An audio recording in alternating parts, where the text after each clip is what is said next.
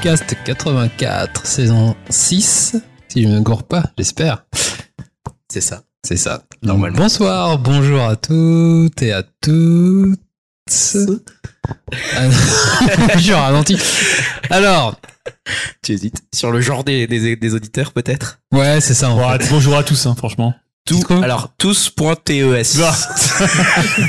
si je peux me permettre d'être un peu, euh, tu vois, genre euh, podcast respectable. Donc petit rappel, hein, blabla comme d'hab, hein, nous sommes un podcast de divertissement culturel, on parle de ciné, La le mec JV, croit pas du tout. musique, Bon. animé, muscu, hygiène comme d'hab. il a hosté trois fois, il est déjà blasé. Ouais, grave.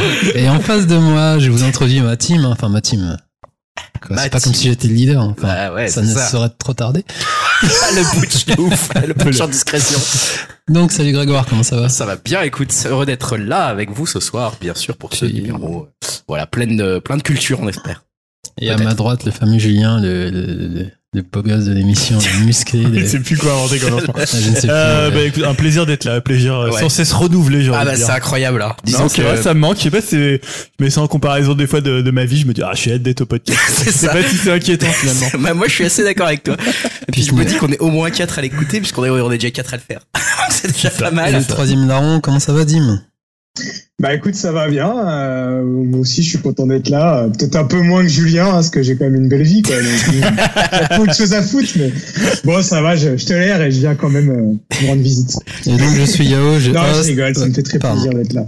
Et donc je suis Yao, je host la première partie et Greg va me relayer après. On va Voilà, ça. switcher. On va faire comme la dernière fois. Ça a plu au masse, hein, j'ai l'impression. Je ne Je sais pas, pas. on n'a pas eu de Je retour. pas, on n'a jamais de retour de toute façon. si, on a des petits retours. Arrête, Ouais. attends. Donc avant de commencer euh, sur la partie divertissement, notre community manager euh, préféré Dim va nous faire un petit débrief euh, du numéro précédent avec les commentaires des, des auditeurs, auditrices qui ont laissé des Ouais, messages sur bah, le forum, enfin le forum, le site. Ouais. Et, euh, Greg a pas forcément tort hein, là-dessus, hein, parce qu'il n'y a pas trop eu de commentaires ici. Mais euh, on a toujours des fidèles hein, sur Twitter, comme euh, Samizo ou euh, les copains de Level Max hein, et leur podcast interminable. Surtout que le dernier, c'est sur la, c'est inutile, c'est sur la Master System, cette console de merde.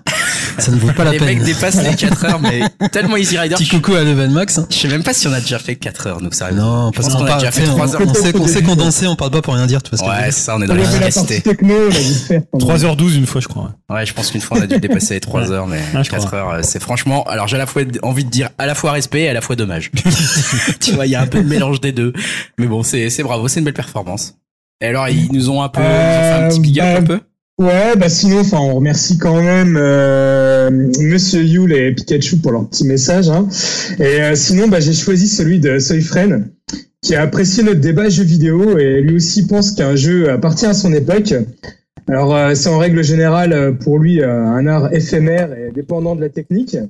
Il pense également que les remakes sont euh, différents des jeux d'origine, une sorte de jeu bâtard coincé entre deux époques. Euh, sinon, bah, je voulais faire un gros mea culpa hein, sur notre épisode sur Dark Crystal. Regardez-moi la guiche. Regardez-moi le. Ah, je suis pas sûr que c'est moi qui, qui, qui me suis interrogé là-dessus. Non, c'est moi, c'est moi, c'est moi. Voilà, bon, on s'est interrogé euh, sur l'implication de Jim Henson euh, dans la série. euh, Mais euh, heureusement, Florent hein, sur Facebook nous a corrigé en nous précisant qu'il est mort en 1990. Mais il était quand même, l'esprit était là. Tu vois, l'esprit de Jim Henson il, était. il y a peut-être un petit peu pensé avant de mourir. Attends, les mecs, ils, mettent Jim Henson présente aussi. Ils nous, ils nous foutent des, des, des espèces d'erreurs. Quand même, on peut pas éviter ça. Enfin voilà quoi, donc euh, bah chers auditeurs, hein, si c'est votre premier numéro d'Epcast, là, vous savez maintenant euh, quelle bande d'amateurs on peut être. c'est ça.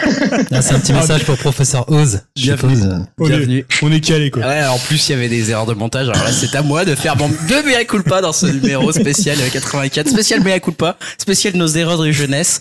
Voilà, on Mais avait un petit, un petit, un petit souci de son lors du dernier numéro que normalement euh, j'aurais dû euh, couper au montage. Et j'avoue, le montage étant T'as fait. trop bu.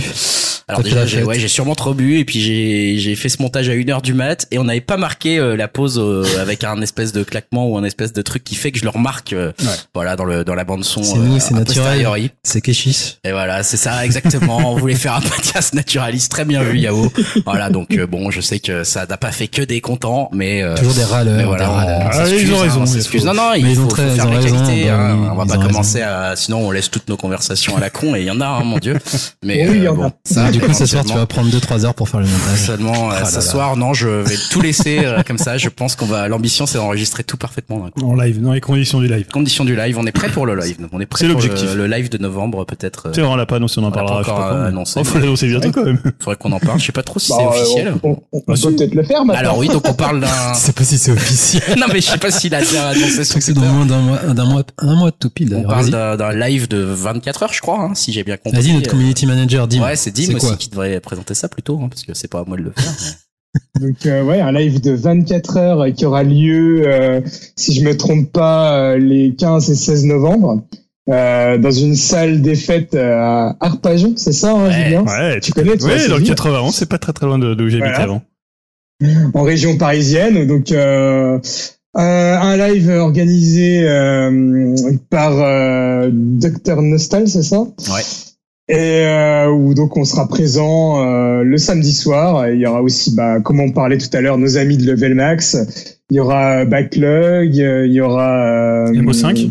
Voilà, MO5, peut-être le podcast. Ouais, il y en a beaucoup. hein. Euh, oui, il y en a vraiment beaucoup. Euh, suivez euh, Dr Nostal, vous aurez toutes les infos et l'affiche avec euh, bah, tous les podcasts présents euh, pour, à mon avis, cette soirée anth- d'anthologie. Et pour, pour une bonne cause, faut le dire quand même, pour, pour les, une association qui, Oui, pour une bonne cause.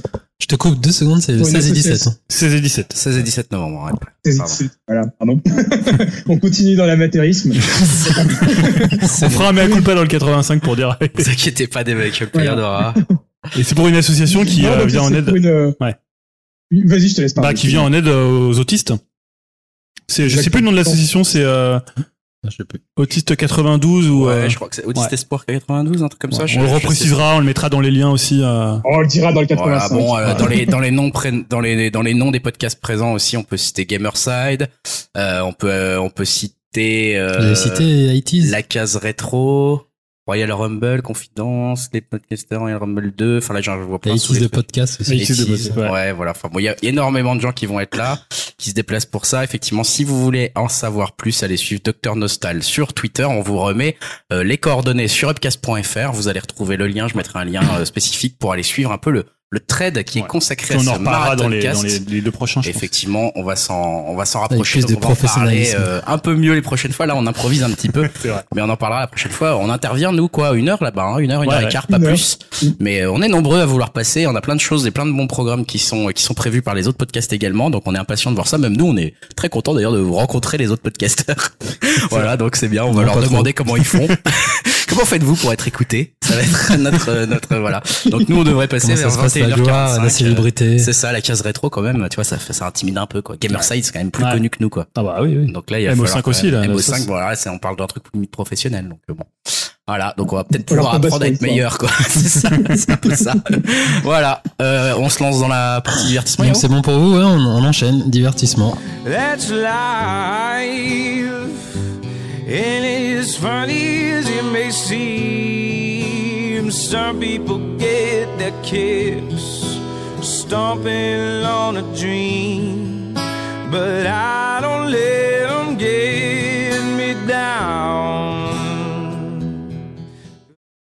Alors, qu'avons-nous été voir? Enfin, plutôt, qu'avez-vous été voir vu que moi je n'ai pas vraiment de voir. Hein? Génias.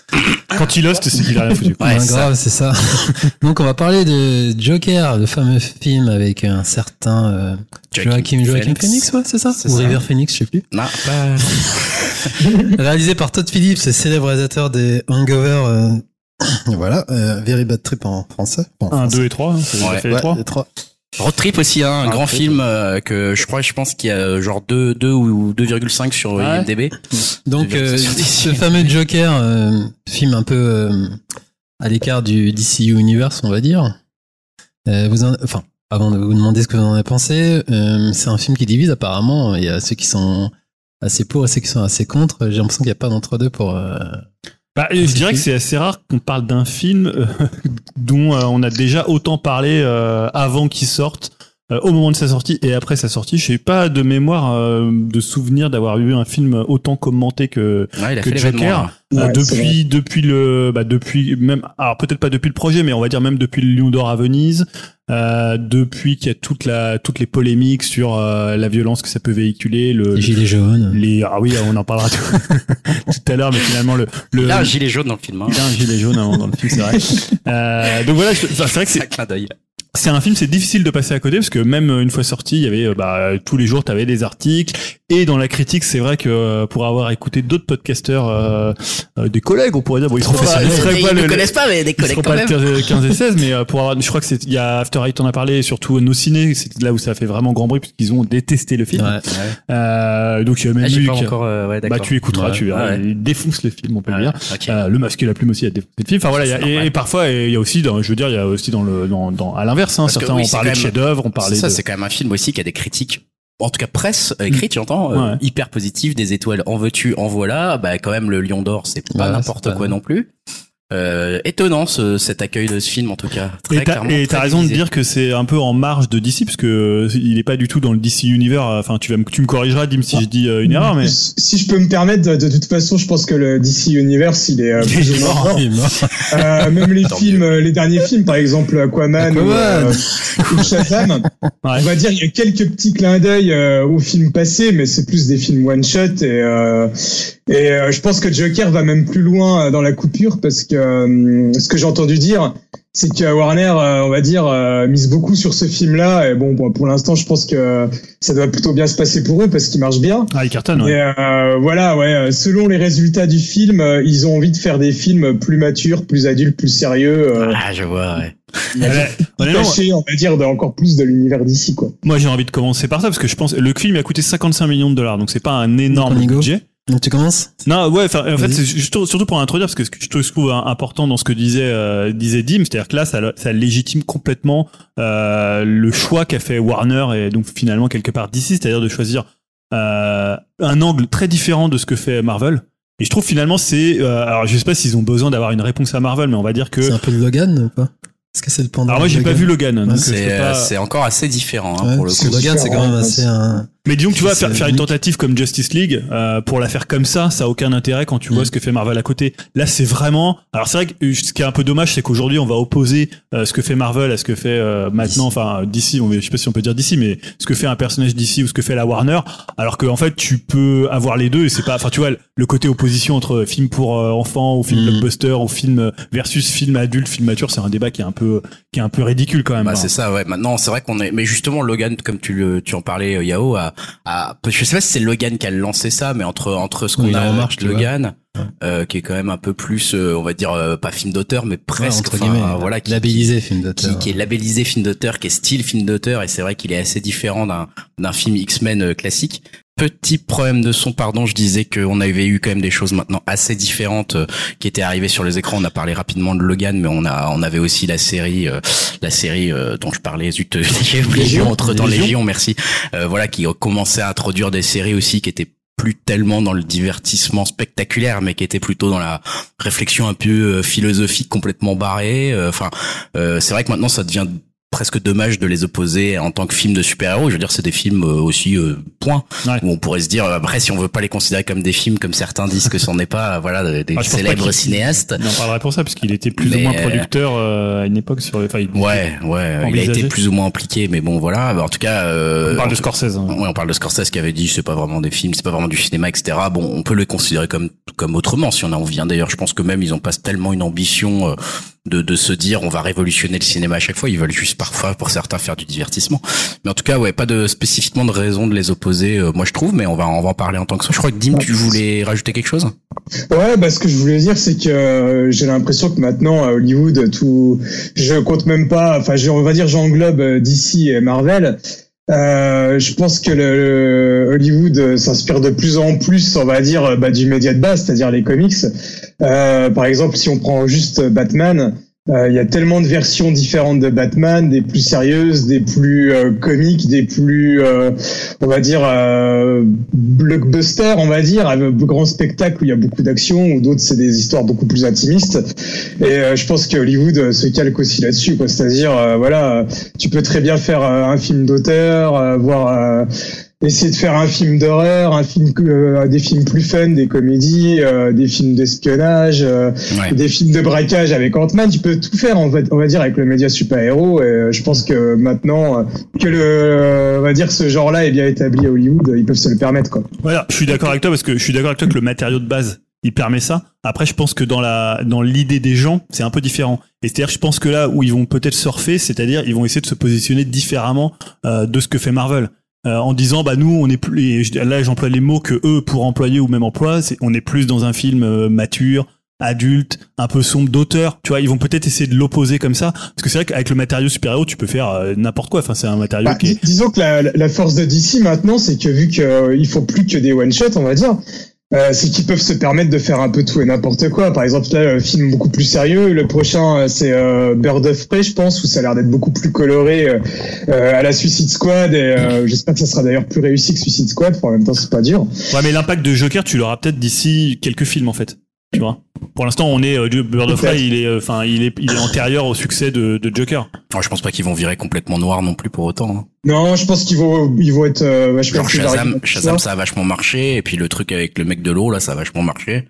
Oui, oui. Alors que c'est pas spécialement un film très sérieux, si j'ai bien compris ce que Dim nous en avait Non, pas raconté. vraiment. Enfin voilà, bon. Donc, on va commencer par, euh, par toi, Julien. Tiens. Bah, et alors, Qu'en déjà, as-tu pensé alors déjà, moi, je l'ai vu deux fois. Il faut préciser, puisque en fait. Alors, euh, pourquoi deux fois alors pourquoi des fois? Non pas parce que j'ai adoré le film même si je voilà je- j'ai plutôt des, un avis positif sur le film on, on va en parler euh, non c'est parce que en fait j'ai fait une petite Grégoire le C'est devenu- c'est classique, Le- le Grégoire. le samedi soir euh, le, samedi, le, le samedi soir à 22h30 J'ai un boulot éreintant, les gars. Euh, voilà, je l'ai vu une première fois à 22h30. euh, oui, j'ai vraiment eu du mal sur la deuxième heure où j'ai dû vraiment lutter. Donc je me suis dit, par souci de voilà de professionnalisme, Ah, c'est beau. et voilà, j'ai sacrifié Jimmy Neiman que finalement je n'ai pas vu dans les, les meilleures conditions. Et donc je suis retourné voir le lendemain euh, dans des à Joker. 14h30 Joker.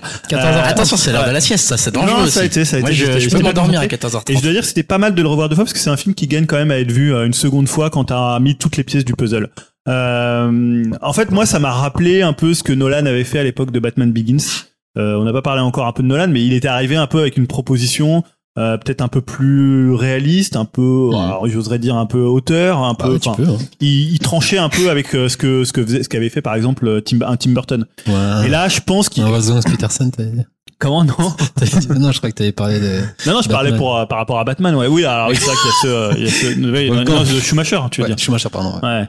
Euh, non, non, ouais, je parlais vraiment de, de Batman. Donc voilà, il y avait un, il y avait cette, cette idée-là. Et alors moi, j'ai trouvé que c'était vraiment une très bonne origin story. Alors je sais que c'est un débat parce que moi, je suis pas du tout euh, ni très comics ni très euh, Batman film. Je sais qu'il y a un débat sur savoir est-ce que le Joker mérite une origin story? Parce que Mhm. finalement, c'est un personnage qui apparaît un peu comme ça sans que tu saches ses motivations et qui est une espèce de comme ça de figure euh, du mal, enfin tout du moins une figure du, du, du chaos.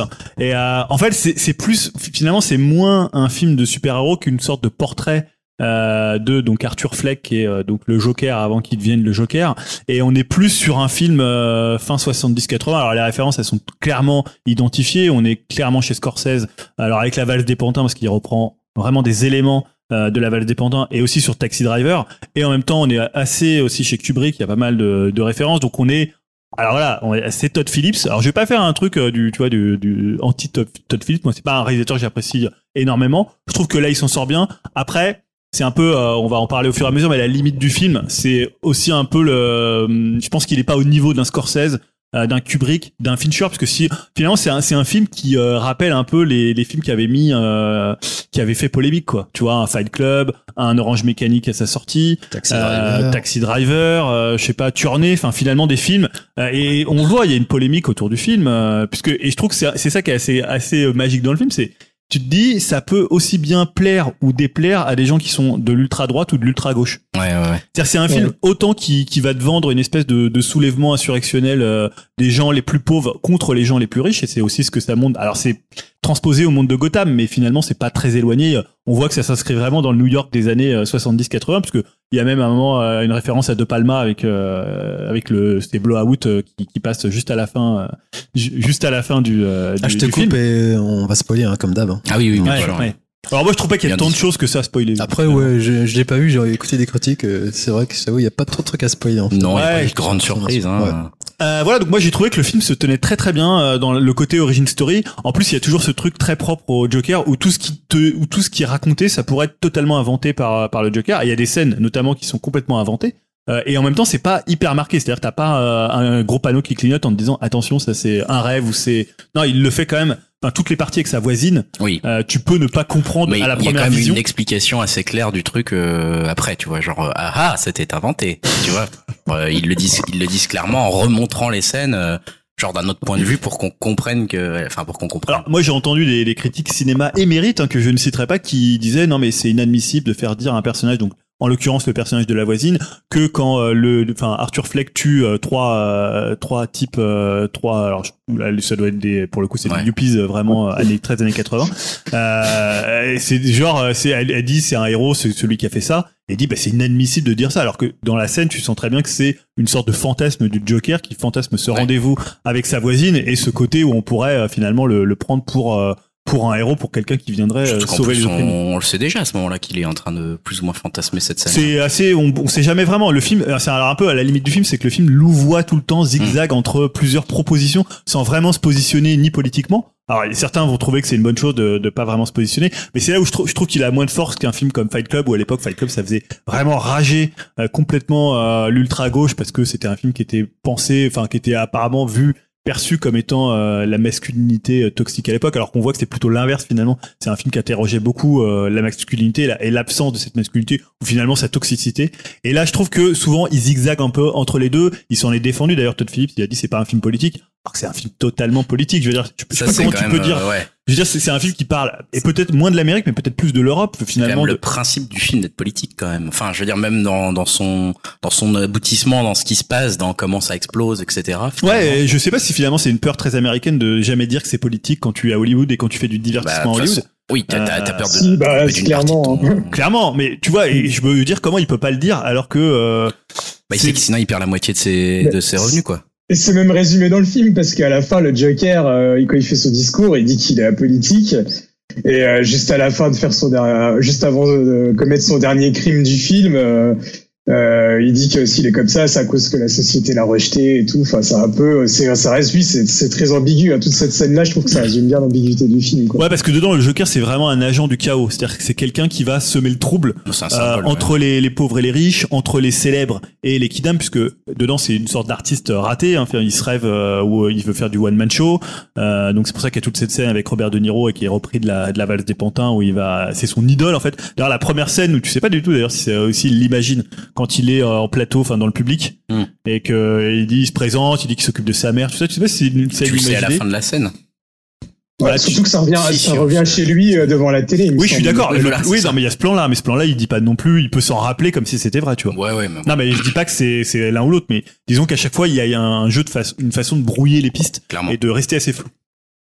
Bah, je sais pas si quelqu'un veut donner aussi Ah, son c'est bon, t'as fini Ah, Euh, oui, après j'en reparlerai sur je- Vas-y, Dim, Dim, il va enchaîner. On va, on va conclure comme la dernière fois avec Ouais. Greg. On va voir s'il va faire son show ou pas. J'attends ça avec impatience. Ah là là. Vas-y, Dim. Qu'en as-tu pensé À part, c'est sympa. Alors moi je suis assez mitigé. Alors Oh. j'ai- j'ai plutôt bien aimé hein, malgré euh, bah, pas mal de défauts. Euh, je pense que je l'aurais encore plus aimé si le film ne se serait pas appelé euh, Joker, car au final je trouve qu'il force pas mal euh, dès que ça parle de l'univers Batman. Alors euh, tout d'abord pour moi bah, les points positifs, hein, je trouve que le film est vraiment euh, super beau. Il a, il a une réalisation assez classique mais efficace avec euh, un bon travail sur les couleurs et je trouve que le, le Gotham poisseux est vraiment super bien retranscrit. Euh, ce qui, fait- qui fait un peu penser, on va dire, au, au New York Renius euh, de l'époque, on va dire fin, fin 70 et 80, comme tu disais, euh, Julien. Euh, il retranscrit bien ouais, cette époque-là. D'ailleurs, euh, même le, logo Warner au début du film reprend le design là. J'ai trouvé que c'était assez marrant. Euh, mais le vrai attrait du film, hein, c'est bien évidemment euh, Joachim Phoenix, hein, qui, je trouve, a fait un travail de dingue pour donner vie euh, à Arthur Flex, hein, le, Joker qui nous est présenté. Que ça soit son rire, ses danses, ses gestuels, je trouve que c'est vraiment parfait. On ressent vraiment la détresse et la folie du personnage. Euh, D'ailleurs, en parlant de son rire, euh, enfin moi dans ma salle, j'ai absolument pas compris euh, parce que tout le monde se marrait dès qu'il faisait ce rire-là, alors que bon, je trouve qu'il y a rien de drôle quoi. Au contraire, c'est un rire hyper travaillé et dérangeant c'est- c'est pas bon signe. glaçant quoi. Non, sur ces scènes-là, il y a des gens qui se marrent. Parce que moi, il y a eu d'autres scènes où les gens se sont marrés. Ah ouais ouais non mais Ouais, c'est moi pas dès qu'il euh, ouais. dès qu'il dès qu'il faisait son rire, euh, t'avais des gens ils étaient morts de rire. Je, je comprenais pas. c'est communicatif le rire, tu sais. c'est- ça m'a peut-être un petit peu sorti du film aussi, ça j'avoue. Ouais. Ouais, parce qu'en fait, dedans, c'est présenté comme une pathologie. C'est ça. ouais. Ah, c'est le patelin de Dim, ça. C'est ça. Bien sûr, ça doit être ça, évidemment, bien sûr. Euh. D'ailleurs, ouais, j'étais quand même aussi surpris par le fait qu'on présente le, le personnage comme euh, voilà euh, handicapé mental dès le début. Je pensais que sa folie euh, allait venir tout au long du film, euh, et- alors que voilà, il va pas bien depuis le début. Euh, là où je suis plus gêné, c'est que j'avais l'impression, euh, on va dire des fois, d'être devant un épisode de Princesse Sarah plus que devant le Joker. il se fait martyriser à fond. Je crois qu'il y a pas dix minutes euh, où il se fait euh, pas taper ou traiter comme une merde. Alors j'ai trouvé ça limite un peu lourdingue. Le mec, en plus d'avoir des problèmes psychologiques, il a vraiment pas de chance. Je trouvais que ça forçait un peu trop le trait. Euh, alors ce qu'il faut savoir dans le film, hein, c'est que Gotham il est au bord du gouffre entre la criminalité, la pauvreté, le chômage, ça va pas bien du tout. Mais au point de se faire tabasser euh, dès que tu sors dans la rue, je trouve que c'est un peu gros. Euh, surtout que la L'étoile de, euh, de fond du film, c'est un- une montée d'une rébellion des citoyens face à cette crise. Et le premier vrai crime montré du Joker, c'est bah, contre des employés de Wayne Enterprise, hein, comme tu disais, Julien, euh, qui sont loin, je pense, ces employés-là, euh, être des mecs ultra riches. Et euh, ce meurtre-là provoque, je trouve, une véritable lutte des classes au sein de Gotham. Alors j'ai trouvé que c'était pas forcément bien amené, ou alors de façon un peu trop rushée. Pareil, le film euh, bah, a un côté beaucoup plus autorisant hein, que les autres films tirés de comics, comme on pouvait dire tout à l'heure. Mais je trouve qu'il en a pas la subtilité. Hein. Euh, moi, je reprends l'exemple de la relation euh, d'Arthur et de sa voisine, et je comprends pas du tout. euh, Enfin, je trouve qu'on comprend tout de suite que cette relation, elle est fantasmée, et euh, je trouve que le film, il te prend vraiment par la main pour te l'expliquer, euh, que tout ceci est c'est dans sa tête. J'avais un peu l'impression d'être pris un peu pour un con en ce moment-là. Et euh, ce moment résume bien pour moi le, le film parce que d'un côté euh, bah, t'as ce truc qui m'a un peu énervé, mais de l'autre t'as une scène que j'ai trouvé euh, vraiment géniale euh, entre les deux, donc entre lui et sa voisine. Et je trouve que c'était bien amené parce qu'on connaîtra jamais le sort de sa voisine à la fin euh, quand il est chez euh, quand il est chez elle si euh, en fait il la tue ou pas quoi. Et après bah pour défendre le film et avec du recul, bah, j'ai repensé à tous ces faux semblants euh, que le film peut apporter. Je me suis mis à imaginer que bah, tous ces malheurs euh, sont peut-être dans sa tête pour se justifier d'être un connard et que c'est peut-être qu'il s'est peut-être pas fait tabasser et moquer autant de fois que ça dans le film, voire même qu'il invente euh, tout et qu'il est jamais sorti de l'hôpital psychiatrique parce que je rappelle qu'au début du film, il dit qu'il il a déjà été en hôpital psychiatrique. Hmm. Alors euh, pareil, moi ce qui m'a un peu saoulé, c'est le, le forcing hein, sur l'univers Batman. Je pense que le film aurait bien pu s'en passer euh, tellement que je trouve, euh, enfin je trouve que le film est peu connecté aux comics. Euh, mais non, t'as toute une sous-intrigue euh, sur la relation entre les Flex et les euh, jusqu'à te montrer un jeune Bruce Wayne et revoir la scène de, de meurtre des parents. Euh. D'ailleurs, bien joué Thomas Wayne d'aller voir un film pépère euh, au moment où il y a des émeutes de ouf dans ta ville et que t'en es un peu la cause. Je trouvais ça vraiment très con, mais bon. Ah, mais ça pourrait euh, arriver en politique quand même. Hein. Bon, après, on va dire que c'est un film, on peut l'excuser. Voilà, j'étais un peu dur avec le film, mais bon, il est quand même très regardable. Et euh, mais bon, voilà, c'est tiré de comics. Et dans les comics, surtout ceux d'ici, euh, t'as beaucoup de variations euh, d'origine story et de personnages. Et euh, j'ai envie de dire que celle-ci, c'est pas ma préférée. euh, c'est pas forcément le Joker que j'imagine. Euh, Peut-être parce que j'ai grandi aussi avec le film de Nicholson, le dessin animé Killing Joke, euh, où voilà, c'est plus mon Joker à moi, on va dire. Donc en conclusion, euh, je trouve que euh, je trouve ça pas forcément bien en tant que film Batman, mais en film tout court, ça reste quand même très solide. euh, à un point que j'ai quand même vraiment bien envie de le revoir, quoi. Ah bah, au final, t'as bien aimé, quoi. C'est pas mal. J'ai j'ai pas adoré, mais je euh, voilà, objectivement, tu peux pas dire que c'est un mauvais film. Ah bah, Tu peux av- toujours. Hein. juste avant de passer la parole à Greg, justement, je voulais te poser la question, bah, tu l'as expliqué sur euh, la relation entre Owen et, Joker, si c'était présent, si on allait évoquer un Tu petit parles peu. entre qui Bruce ou entre Thomas Wayne Euh, bah, pff, ouais. Enfin, les deux, quoi. Enfin, Bah, Entre Thomas Wayne, c'est hyper important. Entre, ouais. entre avec Bruce, pas tellement. Il est juste Et là, pour voir le futur, le. est-ce qu'ils avaient évoqué entre guillemets le futur de Batman ou pas du tout, euh, ou ça reste vraiment C'est centré, évo- centré. C'est euh, évoqué Ah bah, en, le- en pointillé la quand fin- même. Ouais, la à la fin, c'est clairement évoqué. On va dire c'est le Joker euh, avec son mouvement d'émeute qui crée le, le futur Batman. Ouais, ouais, c'est ça. Et puis tu, tu vois, euh, même la toute dernière scène du film se passe dans le, enfin, plus dans le futur. Il est beaucoup plus vieux. Il parle à une, euh, enfin voilà, il a, et c'est plus le, c'est plus le même Joker. Il est beaucoup plus âgé. Et tu sens Ouais. que là, Batman, il existe déjà dans ce futur-là et qu'il y ait presque une allusion à ce, à ce truc-là d'ailleurs Mais, dans cette mais scène. tu trouves pas que ça donne un autre éclairage sur Batman ah, dans le ça sens donne. euh, où tu te dis que finalement tu peux presque plus prendre parti pour le Joker, euh, ce qui est un Et- peu ce qui a été débattu ah bah, moi, d'ailleurs. j'ai toujours, euh, toujours été pro Joker.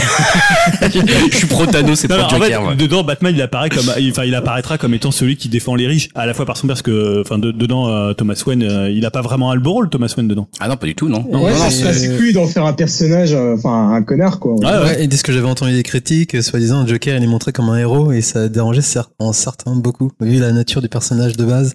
Et là, qu'il est montré comme Moi, un je trouve héros. pas ça, gê- enfin, je trouve pas ça gênant parce que c'est, Pas comme un en fait, euh, je trouve, dedans, le, le truc, c'est que, euh, comment Todd Phillips, il prend jamais position.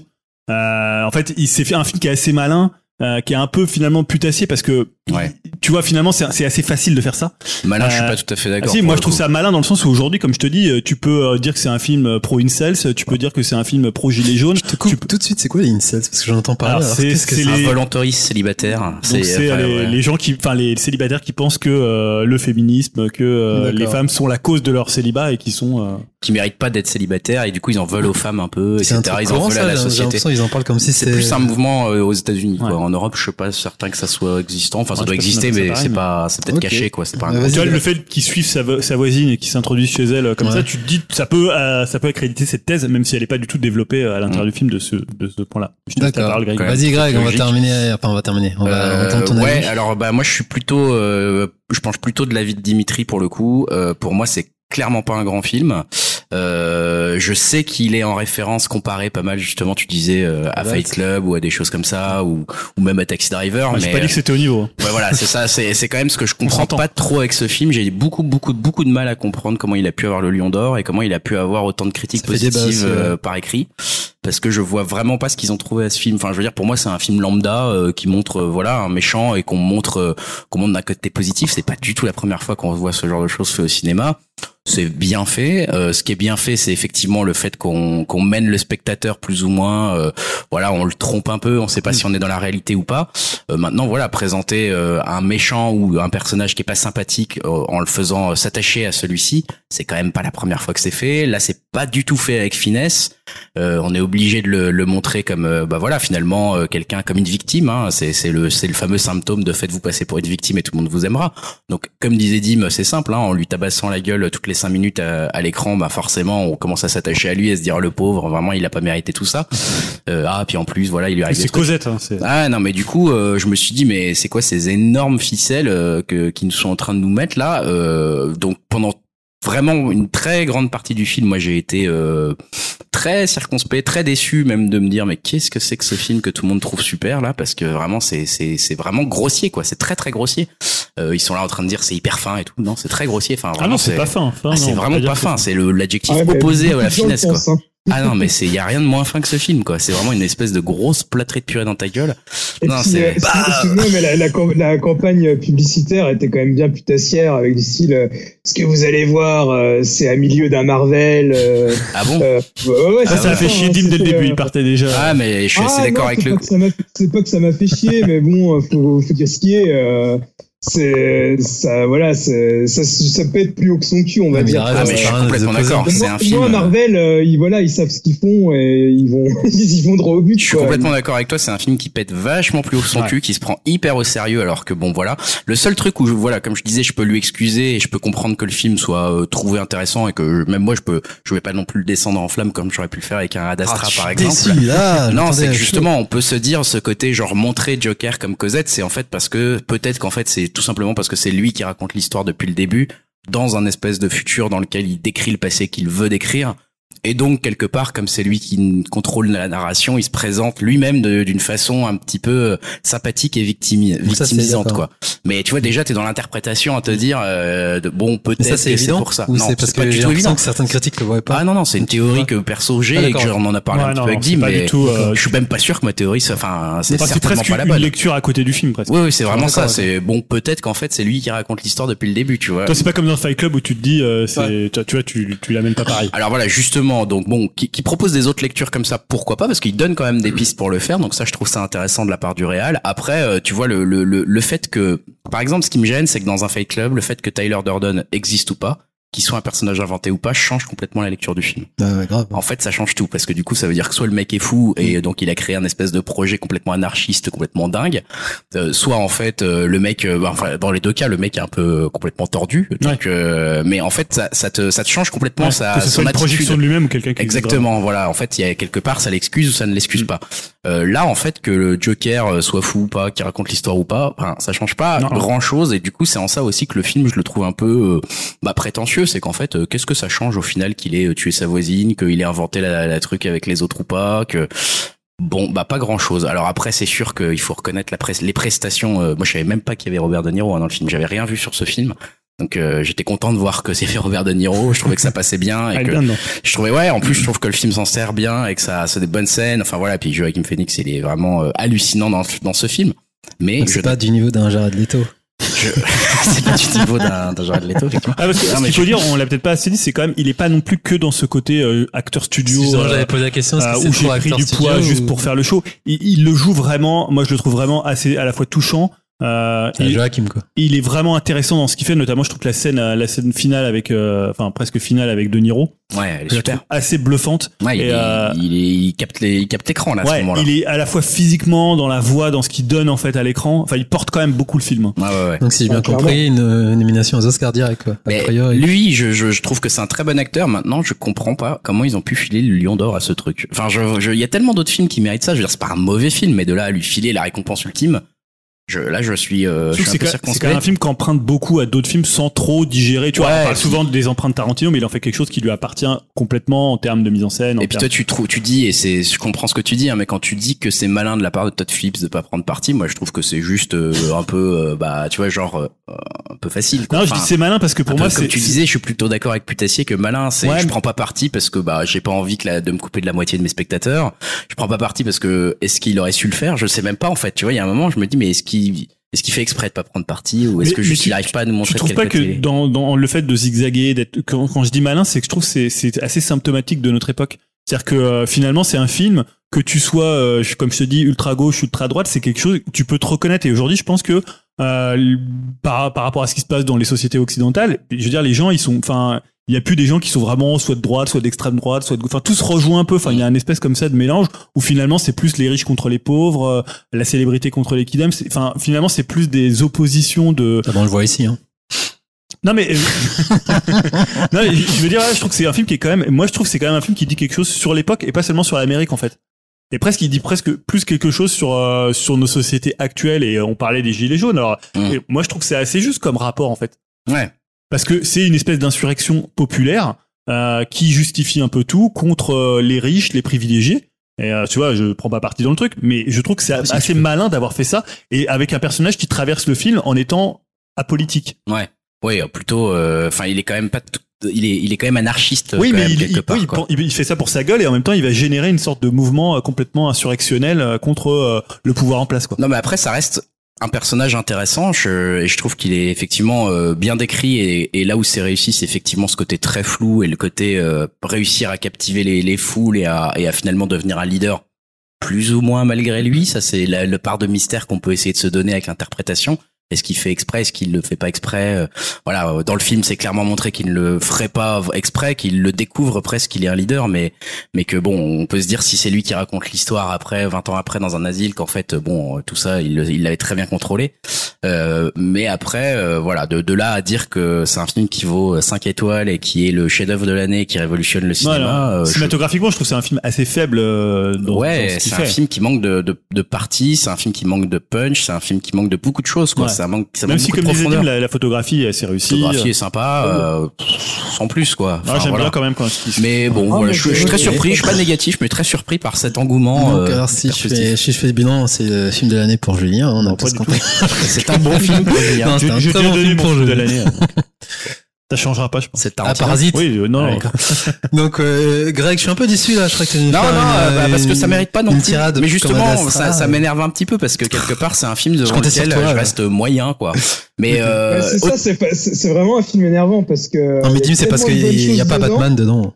Mais euh, Non, il y a plein de je bonnes choses. Je trouve que c'est c'est gâché par euh, plein de, de, de petits défauts d'écriture et, et de choses, euh, voilà, euh, pas subtiles quoi. C'est ça qui est vraiment ah, ça manque dans de subtilité, mais d'une force. Ça aurait, pu, ça aurait pu vraiment être un très très grand film. hein, Ah ouais, ouais, c'est vraiment Mais ça, c'est, pas- dommage. je, suis assez d'accord avec ce que dit, mais c'est parce que parfois il s'aventure dans, il s'aventure, il vise des sommets qu'il a pas les moyens d'atteindre en fait. C'est ça, il est pas. Tu vois il- Parce que si tu le prends par rapport à tout ce qu'on a vu cette année, euh, je sais pas, on a vu Captain Marvel par Non, mais exemple. voilà, alors, par Oh, contre, mais tu non, prends mais voilà. Captain Marvel. Non, mais je moi je me dis, tiens, entre, entre, entre- en film de super-héros, en tout cas des maisons mères super-héros, etc., je me dis, bah, je préfère revoir celui-ci Mais est-ce que Captain c'est un Marvel. film du coup de super-héros Par contre, peut-être euh, je préfère voir, euh, tu vois, euh, Avengers 3. Euh, donc celui où on voit Thanos euh, pour la première fois. Voilà. Endgame. Euh, Endga- euh, non, l'autre celui d'avant. Euh, Infinity War. merci, merci Infinity War que moi j'ai préféré à Joker, tu vois, largement quoi. Je trouvais ça beaucoup plus fun, beaucoup plus cool. Et le film, Oui, là, c'est pas fun. même hein. cinématographiquement, mieux, mieux fait honnêtement, après, mieux sympa, opposer. euh, mieux, mieux, enfin plus porté. euh, je sais pas. Là, il manque quand même euh, quelque chose qui est, euh, en fait, ouais, voilà, je trouve que le côté explicatif diminue la valeur Donc, du un film. quoi. peu dubitatif pour toi. Et, Ouais, dubitatif, Et, et Dim, ça va, sans plus. C'est vraiment un sans plus. Quoi. Donc, bah, n'hésitez pas à laisser vos commentaires. Je pense que celui-là, beaucoup de gens vont le voir. Oui, notamment parmi ceux Mais c'est surtout, moi, pas. je, je, je- j'aimerais bien entendre en fait l'avis s'il y en a un qui nous écoute. Moi, j'irai le voir du coup. Hein. qui a adoré. mon Qui a avis. adoré. Tu sais quelqu'un pour qui c'est le film, genre mais claque, du même niveau de Fight Club, un truc dont il va se souvenir pendant 10 ans, ça lui a mis une claque et tout, euh, qui mérite les 5 étoiles et le lion de Je crois machin. qu'il y a Julien Chef donc, qui a adoré. Non mais en fait j'aimerais vraiment avoir l'avis de quelqu'un qui vient nous expliquer mais en quoi c'est aussi Ah, euh, Bah, vous avez écouté Grégoire, hein franchement venez venez nous expliquer moi je serais intéressé de savoir ce qui ce qui a plu autant euh, dans ce film quoi Ok, il y a un bruit de fond là. Ouais, c'est chez Dim Ah, toujours. Il y a un toujours. train qui passe et il enregistre. on passe à un quiz euh, Ouais, je crois Yao que avec un tu quiz. que tu reprends je Ouais. reprends un peu la main de l'animation parce que c'est toi qui va faire la c'est toi qui va faire la, la- le quiz pour ce coup-ci Ouais. Euh, est-ce que tu veux nous annoncer le sujet du quiz ou Alors, dans c'est partie de ce qu'on encore un deviner classement en 5 Euh, non, parce que Julien, il faut savoir qu'en Julien, il aime, chaque fois que je fais un truc, il critique et il trouve que c'est de la merde. Julien Donc, je suis passé à autre chose. ah le Voilà, méchant voilà. Julien C'est pour s'améliorer que je fais ça. tu parles ça les critiques c'est fait pour te tirer vers le haut Ce mec, c'est une ordure finie. Mais bon, pas que. Donc, on enchaîne. J'ai un peu. Mais bon, c'est quand même une ordure. J'ai fait des suggestions. Ouais, tu parles, c'est un dictateur.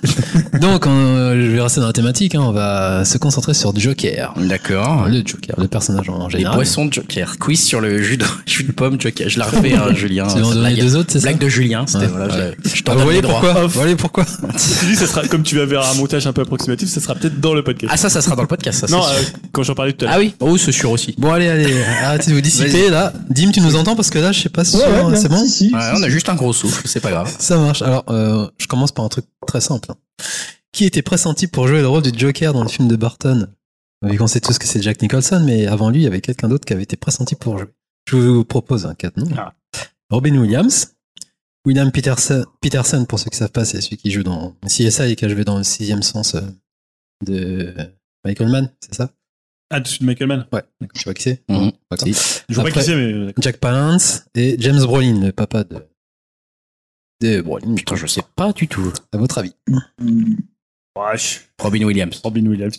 Et Dim Ouais, je dirais la- le deuxième, celui du sixième sens. euh. C'était Robin, mais vous avez dit c'est par, c'est par défaut. Moi, ça. c'est par hasard. Non, c'est que je me dis, faut un mec quand même qui avait une certaine euh, notoriété, tu vois. Non, c'était lui qui était pressenti. ouais. Ah, ça Ah. aurait été intéressant, ça.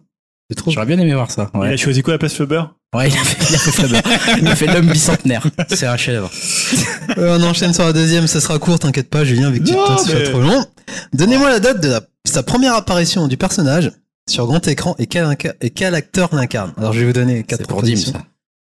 Alors, il y a 1960, 1966, 1964 ou 1970. Ouais, ouais. Ouais, ça remonte. Ah, hein. moi, je dirais, je dirais, euh, enfin, le seul que je connais, euh, on va dire, le plus vieux des Jokers que je connais, c'est 66, euh, César Romero. je suis pas sûr. Ah, bah voilà, c'est ça. Allez, Il a tout niqué en tac, film, voilà. Voilà. Bon. C'est beau quel- ça. Quel fan, mais quel, quel, quel, Très belle interprétation de César Romero. et quel savoir. Donc, et, et oui, du coup, ça, euh, le, comment dire, sa première apparition, donc c'est bien un film et pas la série télé qu'on connaît. Donc ça a Ah, il avait il commencé par le jamais film. apparu dans la série télé avant? Non, c'est d'abord le film, car après c'est le Ah. film qui a lancé la série, qui Ah. qui était en trois saisons d'ailleurs. D'accord. Après, on va terminer pour une question pour Dim, hein, vu que c'est là, c'est la question euh, pour les connaisseurs. Donc, on connaît tous Mark Hamill comme doubleur, euh, fameux doubleur pour la série culte des années 90. Hein. On a tous kiffé, enfin, je pense. Ah bah oui. Ouais. Mais il y en a eu d'autres, plein d'autres, notamment une avec euh, Michael Emerson, un de tes acteurs, un de tes acteurs chouchous, je suppose. Ouais. Non, pas trop. Ouais. Quel Joker si. a-t-il doublé, à votre avis? Là, je vous donne pas de choix. Ah mais 10 000 là. Euh, ah, attends, je sais que pour le Lego Batman, c'est euh, Zach euh, Galifianakis là qui l'a Ah, fait. Intéressant. Euh, Là, je et parle de Michael série, série télé. hein, Série télé. Série télé. euh, Enfin, euh, ouais, ouais. Et ça doit être euh, bah, The Batman, non, c'est pas ça? Non. Ou euh, the, Bra- the Brave and the Bold, c'est pas ça non plus? Vous avez pas de Ah bah alors là, moi je non, je suis. Alors, c'est- bah, Dark Knight Returns Partout en 2012. Putain, ça, Voilà. c'est- c'est sombre hein, comme truc. C'est Dark. Knight Returns partout. Bah Voilà. écoute, en merci. même temps, euh, des films d'ici euh, animés, euh, tu dois en avoir Il y en euh, a beaucoup. hein. pas loin d'une dizaine par an, donc c'est un peu dur à suivre. Ah, putain, les mecs, euh, la vache, ça Et produit. et t'as pas évoqué le, le Joker français, euh, Michael Youn dans Hero? C'est vrai. T'avais anticipé sur le, le maquillage d'accord de, de... Mais c'est vrai qu'il ressemble en plus le maquillage de. Tu l'as vu ce film Il va demander des droits J'ai d'auteur, envie de c'est le voir maintenant du coup. Ça se trouve c'est assez précurseur. Ça se trouve, il va Ah, je suis tombé dessus un coup sur Arte. Euh, J'ai pas regardé jusqu'au bout. hein. Sur Arte, mais qu'est-ce qu'il foutait sur Arte Ah, c'est un Ah, c'est un film. Ouais, c'est un Ah. film autorisant. C'est un film C'est Pantin, c'est ça C'est Ciao plutôt que Pantin. Bah voilà, c'est tout pour moi. Eh ben merci pour ce quiz. T'es content, Julien? Ça a été rapide. C'était Voilà. intense et j'ai trouvé ça vraiment très très bien. Ce qui est dommage, c'est qu'on n'ait pas gagné. Ah, parce que Non, bon, voilà. trop dur. Voilà, pour c'était pour 10 minutes. Beaucoup trop dur, hein. c'est égalité entre Dim et, et, et nous. Euh, projet, on rentre dans nos catégories un peu plus classiques. On commence avec les projets pourris et c'est Julien. Je ne sais pas s'il est prêt. Qui commence Tout à fait. avec une série qui est de retour que tu as classée dans les Euh, projets pourris. Tout le monde n'est pas d'accord avec moi, je ça. suis pas du tout Il y d'accord a avec débat. ça. bon. Alors, il y a débat. Venez trancher sur webcast.fr. Je pense qu'il y a un peu trop de haine envers Will Smith. euh, Alors Voilà. la news va être rapide. Moi aussi maintenant je vais j'ai j'ai tâché sur les trucs rapides. Allez, c'est parti. Euh, car en fait, bah, en fait, à- au stade de, de la vie du film, hein, on a très peu d'infos. Donc oui, évidemment, je vais vous parler de quoi? De du prince de Bel Air, Yeah. Euh, contrairement à ce qu'avait déclaré en 2006 à E-Online, euh, Will Smith travaille bien euh, sur un projet de spin-off, reboot, suite préquel, on sait pas trop, euh, de la série culte. hein. alors culte, moi je ça, dis Très culte culte. étonnamment pour Oui, moi, monsieur. hein, parce que c'est vraiment très années 90 et qui allait révéler euh, l'acteur Will Smith aux yeux du grand Et public. Carlton, surtout. Et Carlton. Carlton. Ouais, enfin surtout Will Smith. Après, c'est lui qui a fait une, la grande carrière. Carlton, il a pas fait non plus une carrière. euh. Ah, mais cette danse. Donc ça se fera via sa société de production, hein, Westbrook Media, qui tient avec sa femme. Ah, je même pas qu'il y avait une société. Si, si, Qu'est-ce qu'il a euh, fait avec ça? Qu'est-ce qu'il a fait Mais il a besoin d'un succès hein, quand même, ce mec, hein, parce que là. Ouais. euh, je sais pas ce qu'il a sais fait. pas Non. Moi, je suis curieux. J'ai pas vérifié. Je te dire que la carrière de Will Smith, ça m'a- as rien à foutre. Et pas- euh, bah, on sait pas encore qui va euh, diffuser euh, cette euh, comment. Bah, euh, Netflix, tous les coups. Alors c'est vrai que Netflix là, ils ont repris, je crois, ils ont les, les épisodes, non? Je crois que ça passe ouais, sur Netflix. Ouais, ouais, je pense, ouais. Ouais, ouais. Est-ce que Carlton revient? On sait déjà? Bah, on Un sait peu pas. fat, on sait rien du tout. en ce moment. Mais moi, je l'ai mis dans les projets pourris parce que on a marre- en fait, le truc c'est que tous les reboots, les reboots de ces séries des années 90, ça a quand même bien, bien été bien pourri. La fête à la s'appelait maison, fête à la maison, c'est à la maison. C'est peut-être même aussi. 80 ça, mais par exemple Beverly Hills, le reboot de. Il y a un regardé ça Bah, ouais, le, reboot de la série. euh, C'est déjà, c'est déjà, c'est déjà diffusé, hein, c'est ça? Ah oui, il y a longtemps. T'as regardé un peu? C'est, euh, alors j'ai vu un épisode. Et alors? C'était aussi nul. En même temps, c'était aussi nul que le. que temps, je connais, je connais pas l'original. Moi, je l'avais pas vu, mais Ah ouais j'avais pas vu l'original. T'es passé à Bah, c'est côté de complètement côté de Perry et. Ah ouais, de Brandon. complètement. Oh là mais là, j'étais euh, plus Melrose mais par contre, hein, euh, qui, DJ Jazz, là, enfin voilà, tout ça, Ouais, j'avais vu là. Voilà, C'était bien le prince de Bel avec la Non, mais je scène dis où pas que c'était pas bien, mais c'est Ah, tellement. C'est ah. comme si, je te, si on te dit demain, il y, a un- reboot ou une suite de Friends. Ouais, mais Friends, c'est pareil, ça a très bien vie. J'ai pas hein. d'attachement, moi, je m'en fous. Mais tu te dirais, t'en as- t'as pas envie de voir Ah ça. non, je m'en fous. C'est vrai que c'est- Voilà. là, où je te Ah, là où je te rejoins, c'est vrai que c'est très typé euh, 90s, Voilà. 90s. Ah ouais, ça c'est sûr. Mais peut-être après, voilà. avec un concept Will Smith vieux, il va avoir un enfant, il va là, ça va être lui Bah, le riche. Tout, C'est pour ça que c'est dans les projets pourris, euh, Ouais. Greg. Alors, moi, j'aurais mis Ah bah, risqué, ça y mais est. bon, chacun son Ça sort. peut, ça peut, ça peut avoir sa place. Moi, Ça j'ai un place. attachement particulier. euh, Ah. Ah, qu'est-ce qu'il y a, Dim? J'ai surtout que lui, il aime bien placer ses, ga- ses gamins, donc. euh, Ah bah ça, ça, Ouais, c'est Moi, j'ai un attachement particulier pour cette série, comme d'hab, communautaire, parce qu'on voyait des noirs à l'époque. Ouais, ça ouais, me faisait ça. kiffer, ce qu'on Ouais. voyait pas en France. Cosby Show. Et Qu'on ne voit toujours pas en France d'ailleurs. Bill Cosby. Bah oui, Cosby tu vois. Show. Voilà, ça, ouais, c'est euh, ça, un modèle. Exactement. Euh, projet pourri. Alors, encore. comment j'enchaîne Yao, c'est toi qui enchaînes avec. Ouais. Putain, le duo de merde entre Jason Statham et Guy Ritchie. Ah, t'es dur, là, t'es dur. Ah, je suis désolé. Non, je- je- non, non, c'est dur. Attends, et Prince de Bel-Air, alors.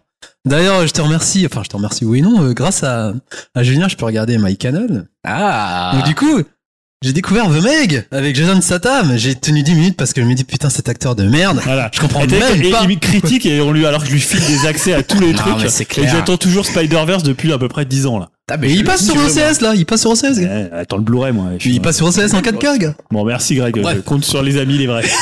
pas les gens qui. Et- On part avec avec ton jeu là. Et donc, je parlais de ce duo de merde. C'était ces deux étrons. Enfin, bref, c'est tâcherons. Et tu vas pas dire le contraire. Je Je préfère. Statham à Guy Ritchie quand même. Alors moi j'aime bien le premier Sherlock Holmes. Ouais, un Guy Ritchie, Ouais, c'est vrai que le premier Snatch, les autres, ouais. euh, j'ai pas vu Aladdin, faut dire, mais bon. Excalibur. euh, Ah, c'est lui qui a fait là-dedans Ah il a fait des merdes. Mais le premier même. Sherlock Holmes c'est pas mal. Et Rock'n'Roll, j'avais pas du tout aimé. Et Revolver, je trouvais ça bon. Bref. Pas. Et Et en Snatch, fait, je sais pas. ce qui m'énerve, c'est que Duo, ils vont faire un remake du Convoyeur de Nicolas Boukrieff. Ah ouais. C'est ça qui me fait très très Ça, ça peur. fait mal. hein. Parce que selon ses dires, apparemment, ça va être assez tourné vers l'action. Et ce qui n'était pas tout à fait le Convoyeur. Ouais, mais De c'est souvent ce qu'ils font les, les, les ricains quand même. Et en fait ils ont cru que c'était le transporteur les mecs. Ils se sont Ouais, dit, oh, regarde, va- Regarde, ils ont un autre truc les Français là. Et, et donc, ça va être produit par Miramax. Ah tiens.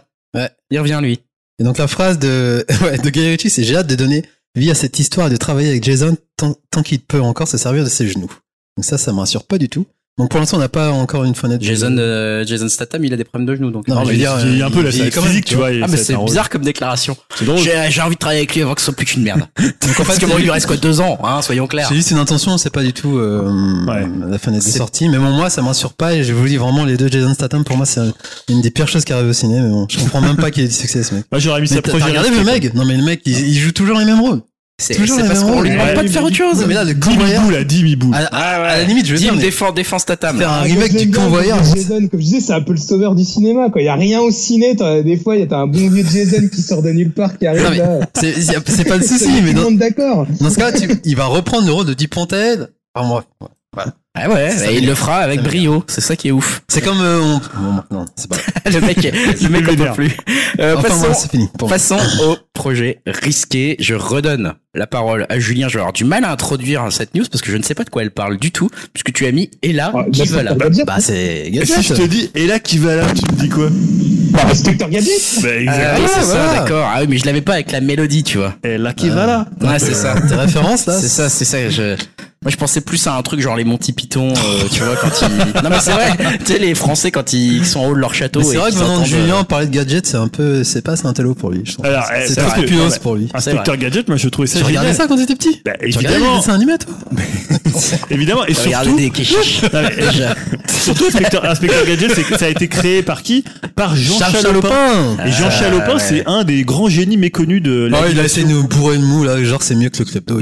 c'est il a fait quoi? Il a fait les Cités d'Or, Mini Pouce, Ah ouais. Pole Position, Ah, les Entrechats, Jace, Masque. Ah ouais. Alors, en fait, il vraiment a créé une société. Il et C'était un, fait des- d'autres merdes aussi. c'était un des premiers à bosser avec les Japonais, C'est avec Illis 31. Et euh, Ouais, même avec, 31, euh, c'est même top, avec, ça, euh, ça vient. mais même avec Ah, les d'Or. Les d'Or, c'est des Japonais Ouais, qui, c'est euh, ça, qui bossent dessus. Bah, ils ont. Euh, Et tu vois son, euh, tu vois, et là j'ai cité quelques-uns des plus- trucs les plus connus, mais il y a d'autres avait de la trucs.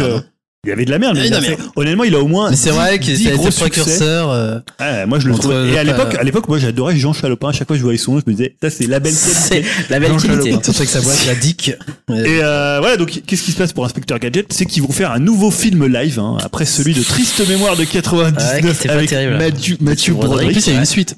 Il y a une suite, je n'ai jamais Ouais, vu, mais euh, bon, Ah, il y en a deux des inspecteurs Ouais, gadgets une en film. Aïe. Pas avec Mathieu Broderick. Ah putain, aïe. En plus, ils ont pris un inconnu. ouais. Là, c'est Disney en fait qui a annoncé cette nouvelle adaptation qui a été écrite par des types du Saturday Night Live. Alors, je sais pas si ça veut dire que c'est Ah, bien, c'est parce que je signe. regarde plus du tout le C'est SNL. plutôt bon signe. Ouais, c'est C'est encore bon. C'est encore bon. ouais. Ok. En ce moment, c'est Par contre, bon. c'est produit par les producteurs du dernier Aladdin, mais en fait, bon, producteur, c'est juste aller chercher de la thune Ouais, et dire, met la thune, ouais. euh, il va marcher. Après, c'est Si les c'est producteurs Disney. nous hein. écoutent, ils vont pas être contents. Non, mais c'est Disney là en plus. Ouais, c'est Disney. Alors, il y a aucun nom pour le, casting. Alors, pourquoi je l'ai mis dans le projet risqué Alors, projet pourri. pourri, quoi. Euh, non, parce qu'en fait, je trouve que le matériau euh, Inspecteur Gadget, je trouve c'est assez idéal si tu veux faire un, un, un film live action. T'as des films, tu vois, des dessins animés qui se prêtent moins, genre Inspecteur Je Gadget. t'aurais peut-être mis dans pourri, moi, quand même. Un mec qui sort des outils de sa, son Non, chapeau mais ouais, et tout, mais là. tu peux faire un film à la fois loufoque, grand spectacle, agent Ah, secret. mais c'est loufoque, genre enfant de 3 tu ans. peux faire quoi. second degré et à la fois finaux.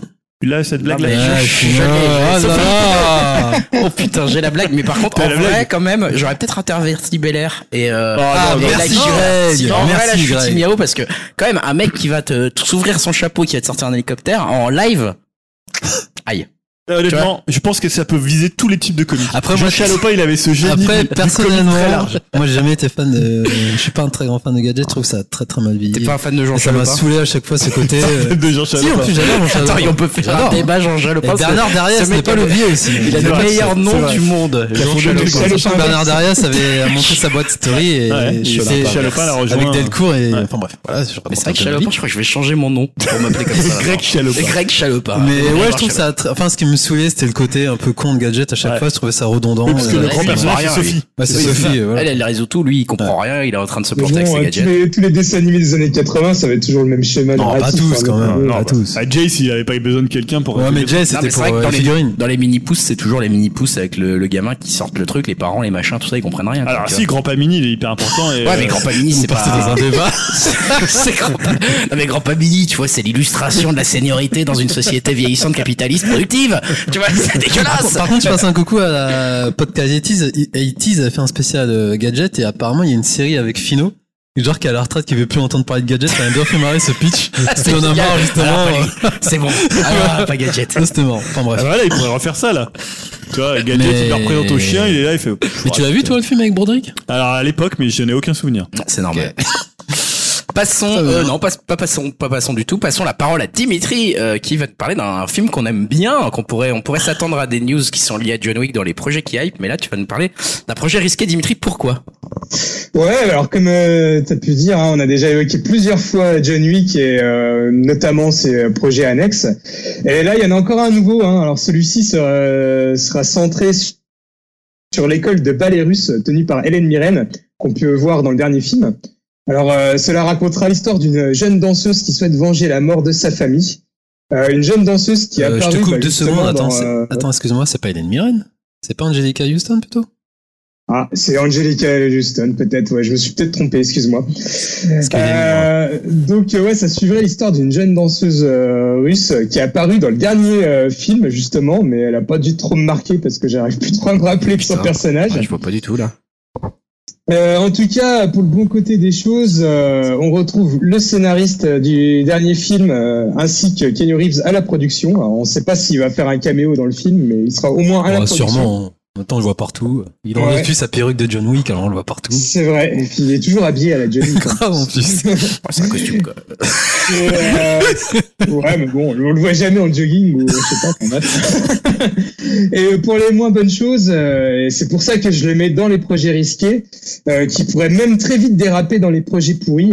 euh, c'est qu'on retrouve à la réalisation Len euh, Weisman, le responsable des Underworld, ouch, Die Hard ouch, 4, ouch, remake de. Total Recall, et euh, qui est maintenant abo- abonné euh, à la réalisation de séries télé euh, genre Lucifer ou The Gift, euh, la série euh, X-Men qui avait pas l'air Que de la merde. C'est incroyable. Il a pas fait un seul bon truc? Il y a pas, on peut pas le sauver ce monsieur là. Il y a pas autre chose? Est-ce qu'il aura pas colla- collaboré avec Chalopin dans une autre vie? Alors, je sais pas, hein, je, je regarde pas Lucifer, il y a peut-être des bons épisodes, je sais pas. Ah, je sais pas. Écoute, euh, Donc, ouais, mais euh, voilà, rien quoi, que l'affiche est nulle. euh, déjà ils ont raté l'affiche de Lucifer. Les mecs ont un truc à faire. Ouais, bon, effectivement, un peu risqué là quand même. ouais, c'est pas plus avancé pour l'instant, mais bon, euh, ouais, ça devrait sortir euh, logiquement après John Wick 4, mais bon, c'est pas. Bah écoute, merci Dim, on a des petits problèmes de son, j'essaye de régler ça en même temps que j'anime. Hein.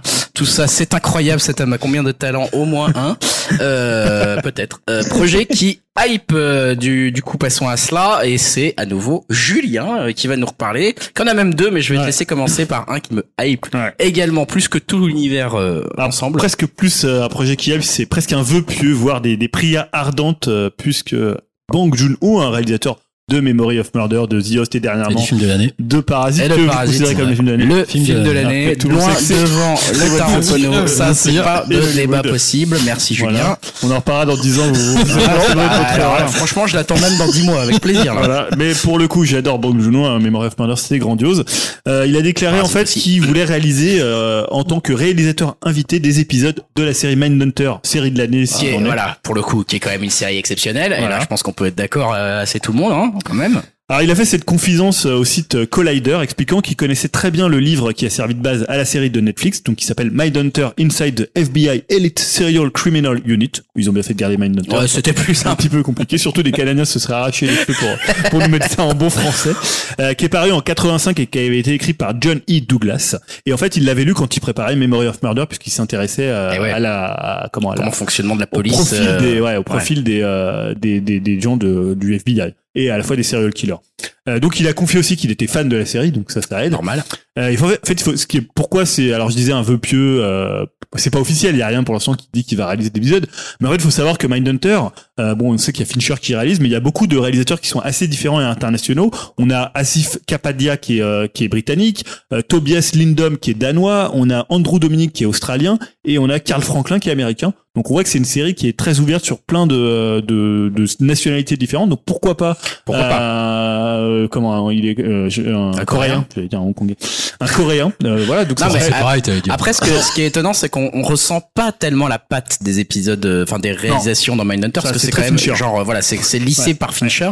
Est-ce qu'il Voilà. l'autoriserait entre c'est guillemets c'est un peu euh, le seul risque. Tu te dis un mec qui a autant de personnalité cinématographique bah que Bang Joon-ho. Est-ce qu'il arrivera à se caler euh, dans la mécanique euh, Mindhunter sans doute? Mais est-ce qu'il il ferait quelque chose Il apporterait quelque Est-ce que chose ça serait intéressant? Lui, il pourrait faire clairement un épisode complètement euh, ubuesque et étrange, mais Ouais, euh, mais disons que la continuité de la série fait que. Est-ce que ça rentrerait dans Voilà. Mindhunter quoi? On n'est pas, que- tu vois, comme dans un X-Files où finalement il pouvait y avoir des trucs très très différents d'un épisode Ouais. à l'autre. Là, t'es vraiment dans une cohérence de la, du premier épisode au dernier épisode de chaque saison en fait. Ouais, donc à la fois, euh, je serais complètement Ouais. hyper hypé de le voir, mais en même temps, ça serait ouais à prendre avec des pincettes parce que ça serait certainement un résultat étrange. Ou alors ça serait juste bon Joe, tu t'aurais pas vu la différence si c'était un autre mec qui réalisé. Peut-être. Et ça serait peut-être toujours bien quoi. Ouais, c'est peut-être ça. De toute façon, je Et pense puis lui, il sera son kiff, il sera content quoi. Voilà, c'est ça. On passe à un autre projet assez loin de l'univers Mindhunter pour le coup. On va plutôt parler d'un projet euh, lié au, à l'en- à l'enfance, hein, Yao, puisque tu vas nous parler d'Unward. Ouais. En avant. Hype. Ouais. En avant en français, c'est le C'est le titre prochain officiel. Pixar. Ouais. Ouais. Prochain Pixar. Du coup, là, c'est le trailer officiel parce qu'il y avait Ouais. juste un teaser avant. Ouais. Et maman, moi, comme d'habitude avec Pixar, euh, moi j'en prends plein, plein les mirettes. En Alors plus, Ah, tu trouves pas ça moche? Non, j'adore le design en Ouais. fait. Contrairement, même je comprends que toi, tu t'es pas fan Non, de ça. mais je, je Enfin, ça vois fait un beaucoup peu de peut-être design un peu lambda US, euh, mais je trouve qu'il y a qu'un, tu Ça ressens ressemble quand même un peu la patte. euh, Tempête de boulets de géants, tu trouves. Voilà, Ouais. ça fait un peu DreamWorks style, tu vois. Oui, mais je sais pas, il y a une petite touche Pixar derrière qui me fait dire non, c'est Après pas l'idée de départ là. Et ce que j'aime bien, parce qu'ils ont pas encore été dans le, dans le thème de la fantasy, Pixar, et du coup des deux frères euh, qui, enfin, qui font, qui font revivre leur père, si j'ai bien compris. Ouais. Mais juste quand ils À la moitié à la moitié, corps. et je trouve ça marrant en fait. Il y a des situations cocasses, C'est ça ça. a l'air cocasse. Et puis moi, en ce moment, je suis fou amoureux de Tom Holland et vu qu'il est au casting, euh, j'adore, c'est mon chouchou du moment. Et Chris Pratt, et t'as Octavia Spencer et Julia Louis Dreyfus, donc c'est un bon Ah, petit cast. ouais. Est-ce que tu peux par contre donner pour les parents les, les castings français? Parce que moi je le vais en français ce film. hein, Ah ouais, voilà. Ah, ça on sait pas ah, encore. ça, je sais pas. Kev Je sais pas Adams, C'est pas trop ça. euh, je sais pas. Enfin, Fatalement, euh, on aura droit sûrement à la star du moment, mais bon. ouais, tu vas avoir un youtubeur Alors, qu'on connaît pas- non, pas tout le temps. Franchement, sur les Pixar, il y a souvent de très bons doublages, par Ah exemple. Bah, moi, je me rappelle de ouais, Kev Adams, quoi. Il faisait Pour, pas Pixar. euh, si, euh, Dory. Bon, après, c'était pas non plus Il a un petit rôle. un petit Souvent, rôle. les, les, les stars Les ont grands souvent rôles, un tu veux petit dire rôle et les- souvent les, les grands rôles. Ah non, il y avait Dubosc qui faisait. Ouais, il y avait du boss, mais ça va, il s'en sortait euh, assez Il était bien, pas mal, trouve, il ouais. était pas mal. J'avais une appréhension, mais bon. Et en plus, c'est un des plus. Enfin, il est pas terrible. euh, ce Ouais, on n'est pas d'accord là-dessus. Ok, c'est Quel vrai. Pixar n'est pas terrible Euh, Nemo. Le monde de Nemo n'est Ah, pas terrible. Merci, Greg. Je n'aime pas. Ah, j'aime pas Nemo. ouais. Pas Nemo, pas là, je suis décomposé quoi. Bah, J'aime pas Nemo. Je n'aime pas Nemo et euh, mille et- non, mille une pattes. Non mais le mec, tu sais, on fait des classements de films avec lui. On se retrouve à mettre des meilleurs films en haut à cause de ce mec-là et on apprend un jour qu'il aime pas Nemo. Mais non. Putain, c'est dur. Pas terrible Nemo. Voilà. Et donc, On ouais, donc, jour. euh, donc moi, je suis, je suis comme Ouais. hypé par Pixar Et et, Onward notamment, euh, tu sais un peu quand ça sort ça sort le 4 mars 2020. Oh putain, c'est encore un peu euh, loin, mais c'est ça peu loin, mais approche. ça rapproche. euh. Ça Non, non, mais moi, approche. Franchement, je suis Le vraiment- passe, hein. Mais je vois ce que tu veux dire par rapport au design, mais moi, ça me, bah, c'est toujours la touche Pixar. et Moi, je trouve que l'idée, elle est géniale. Et puis l'idée, Ouais. c'est toujours ça, ça formule d'idées, des personnages. Ça a l'air ont drôle, ça a l'air drôle quand même. Oser, faire un demi-personnage dont on ne voit même pas la tête, donc euh, il est coupé à partir des- il a que les jambes, quoi. C'est quand même une idée, les mecs, ils sont, sous quoi. Et je me dis, ils sont, quoi. Et ouais, bah, je me dis Pixar, euh, j'avais un, enfin, les derniers films, c'était quel d'ailleurs? Pixar. Toy Story c'était quoi 4, il est très bien. Toy. Story 4. Ouais, Moins bien que le Coco. 3, mais il est très bien. Mais bien. Ouais, donc voilà. Non, il est moins que le 3, je suis d'accord. Donc ouais, je l'attends Ouais, celui-là. c'est Ah, c'est bien, on est Je suis déjà- d'accord. J'attends, j'attends, j'attends. C'est pour cette fois. D'ailleurs, Julien, avant qu'on se batte, qu'on emmène nos mains, parlons d'un sujet euh, qui te hype et qui pourrait me hyper si un jour je regarde la saison 3. Il faut, il faut, Twin il faut. Peaks, qui serait de retour. Oui, puisqu'on a Ah là attendu là là. 25 ans, comme avait prédit la fin de la saison 2 avec le fameux Nous nous rencontrerons à nouveau dans 25 ans euh, que envoyait Laura Palmer à Dale Cooper. Euh, donc on a eu la suite 25 ans après. hein. Euh, La formidable saison 3, j'en ai parlé, c'était passé ma série de C'est ça. 2017 je crois. Pas simple à regarder. Euh, pas simple à regarder, mais en même temps du pur Lynch. Donc, euh, si vous aimez du Lynch, comme il dira sûrement plus au cinéma, ça Ouais. se passe à la télévision. Euh, et bah, il faudra peut-être attendre moins longtemps pour la saison 4. C'est en tout cas bah, tout, le, tout le sens d'un tas de rumeurs et d'indices qui bruissent sur la toile et que les Lynchophiles adorent. Hein. Faut savoir que c'est des gens qui aiment bien décrypter des choses qui n'existent pas. Les lynchophiles. les Lynchophiles les appellent. J'en fais partie aussi, hein, mais euh, la rumeur en fait est partie du compte Twitter de Hollywood Horror Museum qui apparemment est bien renseigné d'après ce que j'ai lu. Donc ils ont déclaré l'une de nos connaissances qui est dans le secret vient de laisser échapper une information très intéressante à propos du futur de Twin Peaks. On ne veut mettre personne dans l'embarras pour avoir été assez stupide pour nous en parler, alors on ne peut rien dire. De plus, tant que eux ne disent rien, mais ceci n'est pas qu'une rumeur. Tout ce qu'on peut dire, c'est que les personnes concernées préparent quelque chose de grand pour 2020. C'est particulièrement Voilà. euh, flou quand même. Voilà. J'aime bien le côté. euh, prendre Ce qui des- est, c'est que ça a été une rumeur qui a été relayée par des tweets énigmatiques de Kyle MacLachlan. Alors je ne sais jamais comment on le dit, c'est toujours compliqué. Ah. Euh, qui a commenté une photo de lui en costume en disant J'adore ce costume pimpant, mais ce matin je ne pense qu'à des donuts. Et il y a eu aussi une photo de l'acteur de Michael Horst qui interprétait le commissaire Hawk. Excellent personnage euh, s'il en est et qui avait mis en fait on voit une photo de lui où il met un doigt sur la bouche comme pour dire silence ou Ah, ça sent quand même bon là. Voilà. Ça sent quand même bon. Ça sent plus que le que la rumeur Ouais. là quand même. Hein. Alors après ça serait quand même étonnant mais que ça soit arrive si vite mais Est-ce que est-ce que euh, enfin je est-ce que est-ce que c'est spoilé que de répondre que la, la- si la saison 3 laisse la possibilité qu'il y ait une saison 4 est-ce que c'est spoilé il y a toujours des possibilités. ne, ne, ne spoil rien hein, il y a toujours des possibilités. D'accord, on n'en dira Voilà. pas plus. On en dira tu vois, tu c'est Lynch, Voilà, c'est sûr faire un truc qui se passe avant, après, pendant, en Ah même bah temps, oui, euh, dans une autre dimension, Dans une euh, dimension. très probablement. à l'intérieur d'un personnage. euh, voilà, C'est un voilà. peu ça. Un peu. Bon, il va déjà falloir qu'on essaye de regarder la saison 3 et qu'on comprenne peut-être vaguement quelque chose si possible. T'as compris un peu quelque chose saison 3 ou pas Globalement ou rien du tout Alors, euh, non, c'était, alors, c'est une série, c'est une saison très drôle. Oui. Euh, faut le dire. Et non, après, euh, tout m'échappe, mais tout est tellement fascinant que Ouais, ouais, t'as pas besoin de ouais. Tu Enfin, laisses, euh, tu laisses le côté rationnel à la L'arbre électrique euh, Ah, putain, qui, parle là, j'étais quand même genre non. Ah putain, Ça, il a les forces. C'est c'est quoi, c'est le troisième épisode, C'est tu le l'as 3, ouais, dès le 3 en plus, t'es genre ah, non, Ah, ça va pas le faire ça. Bref, passons à là, on a fini avec les, les news, on va parler au- de, de, de phrases, de clash de phrases. Julien, tu gardes la parole Ouais, hein, en attendant qu'on passe au conseil. Clash des phrases, dis-nous tout. Alors j'ai appelé ça euh, hein. spleen et super héros. D'accord. Alors c'est plus ou moins lié au séisme euh, Scorsese. Hein, j'ai appelé ça le séisme Mmh. Scorsese. Ah. voilà, on en a parlé tout à l'heure. euh, On l'a évoqué tout à l'heure, ouais. Euh, première phrase. Euh, Martin Scorsese est l'un de mes, réalisa- mes cinq réalisateurs vivants préférés. J'étais hors de moi lorsque les gens ont manifesté contre la dernière tentation du Christ sans avoir vu le film. Je suis attristé qu'ils jugent désormais mes films de la même façon. Ah voilà, on a entendu très Ah, très loin. ouais. Dim. On essaie de le couper parce qu'on sait qu'il connaît toutes les réponses. Dis, vas-y. C'est James Gunn. James Gunn, effectivement, Dim Voilà. a dit, je vais essayer de remonter le son de Dimitri. Ou James Pistolet en québécois. Avec- voilà. Euh, voilà, donc il a déclaré ça parce que c'est un grand grand fan de Scorsese et il y a eu la déclaration de euh, de Scorsese qui disait que bah voilà c'était plus des films de parc d'attraction que des, des films. Eh de- ouais, ouais, ouais. C'est vrai que là-dessus, il a pas eu une, euh, il a eu une réflexion que je m'attendais pas à ce qu'il ait. euh, Scorsese. J'ai trouvé ça dommage presque de Ouais, part. ouais, c'est- on avait un petit peu parlé euh, la dernière Mhm. fois. Euh, donc la deuxième phrase. J'avais envie de revenir à la télé il y a quelques années déjà quand les plateformes de streaming ont explosé en proposant toute cette qualité. Je me suis dit que c'était meilleur que ce que je venais de faire. Et je regarde ce qui est proposé, l'offre diminue de plus en plus. Il ne reste plus que des gros films Marvel. Ouh. Jennifer Aniston. Ah putain, il est à Putain, fond. le ouais. mec est en. Et voilà. Jennifer Aniston qu'on verra bientôt euh, sur euh, Apple TV Plus dans The Morning Show. D'accord. avec Steve Carell. Elle a et, dit euh, ça Reese en- à propos des, des, des plateformes télé qui avaient Ouais, alors ce qui, parce que je trouvais, j'ai mis ça à Spleen Super parce qu'à la fois elle critique Marvel et en même temps elle dit bah j'allais faire de la télé parce que c'était mieux que ce que je faisais au cinéma. Bah ouais. C'est-à-dire qu'en fait c'est une star de la télé qui, est- qui s'est dit bah tiens je vais aller au cinéma parce que c'est là. jamais réussi. hein. Et finalement quand elle est partie à la, au cinéma bah c'est fallait mieux être à la télé. Bah ouais. que Bah, elle a eu, elle a eu un de 8 séries. sur Netflix avec, euh, avec je sais plus qui là, un truc, un, Adam Sandler. avec Adam Sandler. C'est même pas un quiz, calme-toi. Qui Adam Sandler, fait, on est méchant là. Il y a eu une petite, Ah, J'essaye de Petite carrière.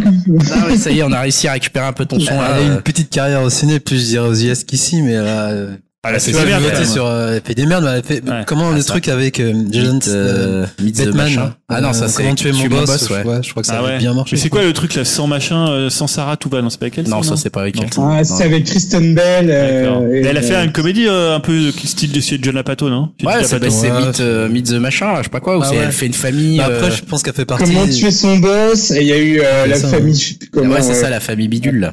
Après, si c'est pour apporter des précisions, est-ce Bah, que c'était avec Jim Henson Il y avait était dedans. Mais après, elle fait partie, tu sais, des, bah, euh, forcément du casting de Friends et des séries des années euh, 90 qui commençaient à percer, mais c'était pas la passerelle entre le cinéma et la série, c'était pas. Précision. Quoi Ah ouais. On aimait le podcast hyper pointu. Bon, Jennifer Aniston, on la connaît parce que bon, je sais pas si vous savez, mais elle est au casting. Ah oui, on sait jamais pour les petits jeunes qui découvrent. Ah putain, on va pas y arriver. Eh.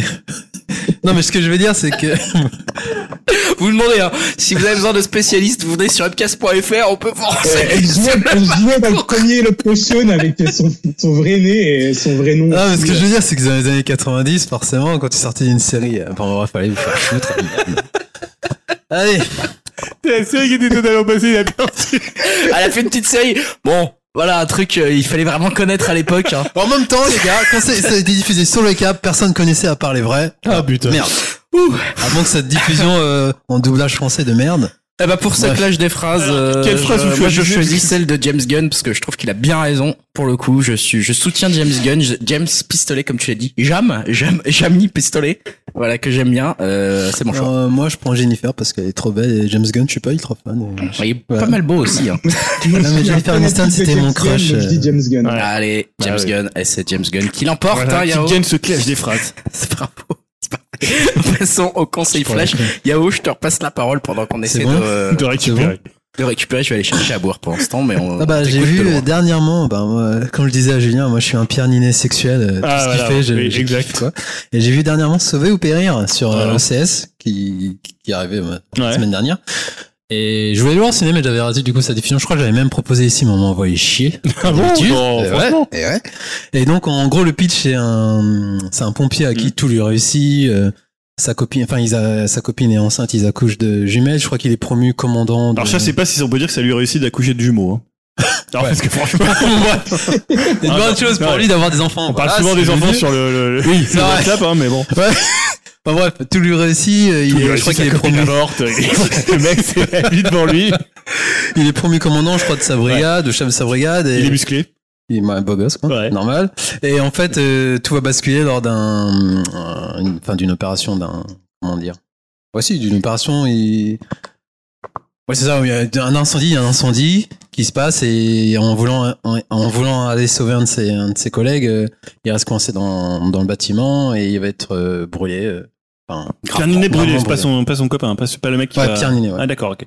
Donc, Ouais. voilà. Donc et on- après on va on va suivre comment euh, justement une personne qui a tout lui réussi, enfin chute et enfin devient enfin pas pas moins que rien mais qui, qui est jugé enfin pas jugé qui est regardé par la société et en gros son rêve de Ouais. devenir euh, pompier s'arrête là et on Ouais, va parce voir qu'il peut plus faire son métier. voilà, on va voir comment comment il arrive à surmonter ça notamment avec sa relation avec euh, avec sa conjointe duquel aussi elle doit endurer tout ça elle doit le, enfin, le supporter doit le supporter toute cette condition qui est assez grave et ce que j'ai bien aimé c'est le côté un peu cru de du film qui n'en je sais pas si tu l'as vu toi? Non, mais alors parce que dedans il est, il est brûlé ou enfin il est.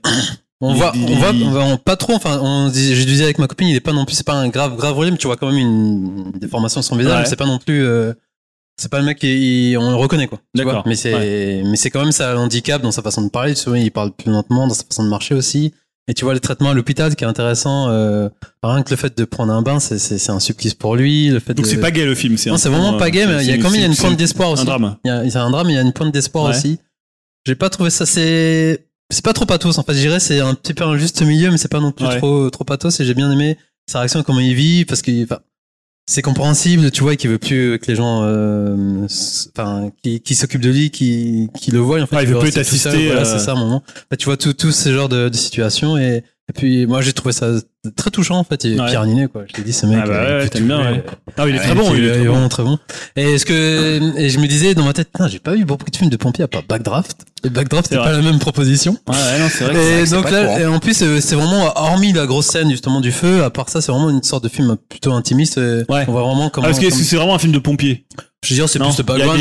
il y a des incendies, ils non, non, interviennent. c'est vraiment, c'est non, vraiment voilà. une scène. Après, tu vois vraiment, reconstruction c'est de- c'est un film de reconstruction Ouais. en fait, voilà. Et puis il y a Bouge, Boujouala, Bougie, je sais plus. Sami Wajila Bouge, ouais. Et que, pareil, pour moi, c'est comme Ange dixième, les deux. euh, Voilà quoi, ils sont, ils sont monumentaux. Et donc, ouais, non, moi, je conseille vraiment. D'accord, euh, ok. Donc sur OCS, on peut le voir ouais, ou, euh, ouais, Sauver ou périr. euh, Ou en, j'imagine en location, Ouais, en location, euh, VOD, etc.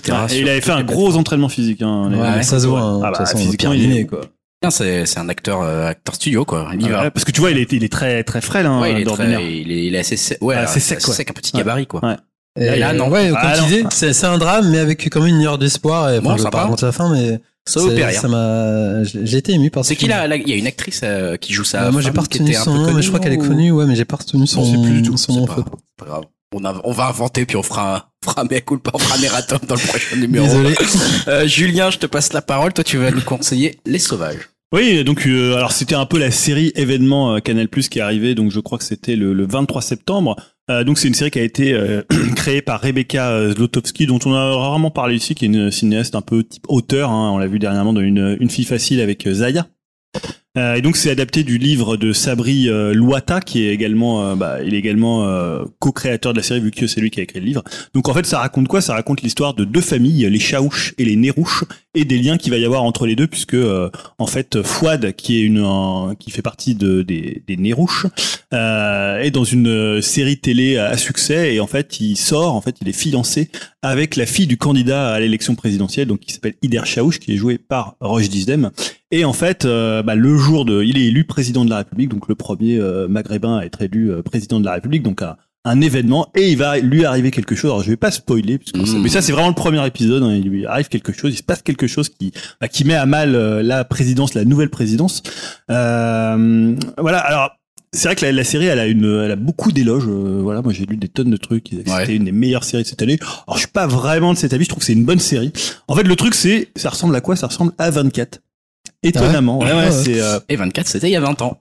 Voilà, ouais, parce qu'en fait, il y a ce côté, bah, t'es dans les coulisses euh, du pouvoir, donc du coulisses du président. Ah, ils ont vraiment représenté le, les coulisses du pouvoir, un peu, euh, tu vois, un peu ce qu'on voyait de, de Macron, c'est-à-dire c'est un peu des trentenaires, un peu euh, Mmh. euh, bobos, euh, voilà, qui sont là dans des trucs en train de fêter leur victoire. Ils sont une quinzaine en petit, euh, tu vois, un petit comité. Il y a un peu ce truc-là. Donc là, le côté cou- coulisses du pouvoir est pas très bien réussi. Par contre, ce qui est assez réussi, c'est le côté radiographie de la société française, euh, les tensions raciales, bah, l'idée en fait de l'intégration et de l'assimila- l'assimilation. En fait, ils ont essayé d'éviter le, le côté cliché du, du terrorisme, soit à l'extrême droite, soit du terrorisme euh, islamiste. Euh, donc ça, c'est plutôt, c'est plutôt bien vu, euh, puisque vraiment on voit la façon dont mar- peut marcher la radicalisation, euh, les ascenseurs sociaux, l'impossibilité de réussir d'où on vient, parce que ça se passe à Saint- à Saint-Etienne, la famille Nérouche, c'est une famille assez pauvre. D'ailleurs, dedans, euh, petit, petit clin d'œil, il y a euh, comment l'acteur de Mektoub My Love qui joue dedans. Euh, Sa- euh, Saïd, euh, Forc- forcément une bonne série. voilà, donc non, il a, il a un petit rôle dedans. Euh, mais en fait, voilà, il y a, il y a- en fait, c'est marrant parce que comme dans euh, 24, il y a tous euh, ces trucs un peu, euh, t'es scotché à l'épisode. C'est-à-dire qu'il y a six épisodes, c'est hyper court. Ça, c'est bien, par Euh, contre. Parce ça que dure 24, il y en avait quand même 24, justement. C'est un peu le problème. Hein c'est une, bonne remarque ça. Je pense que.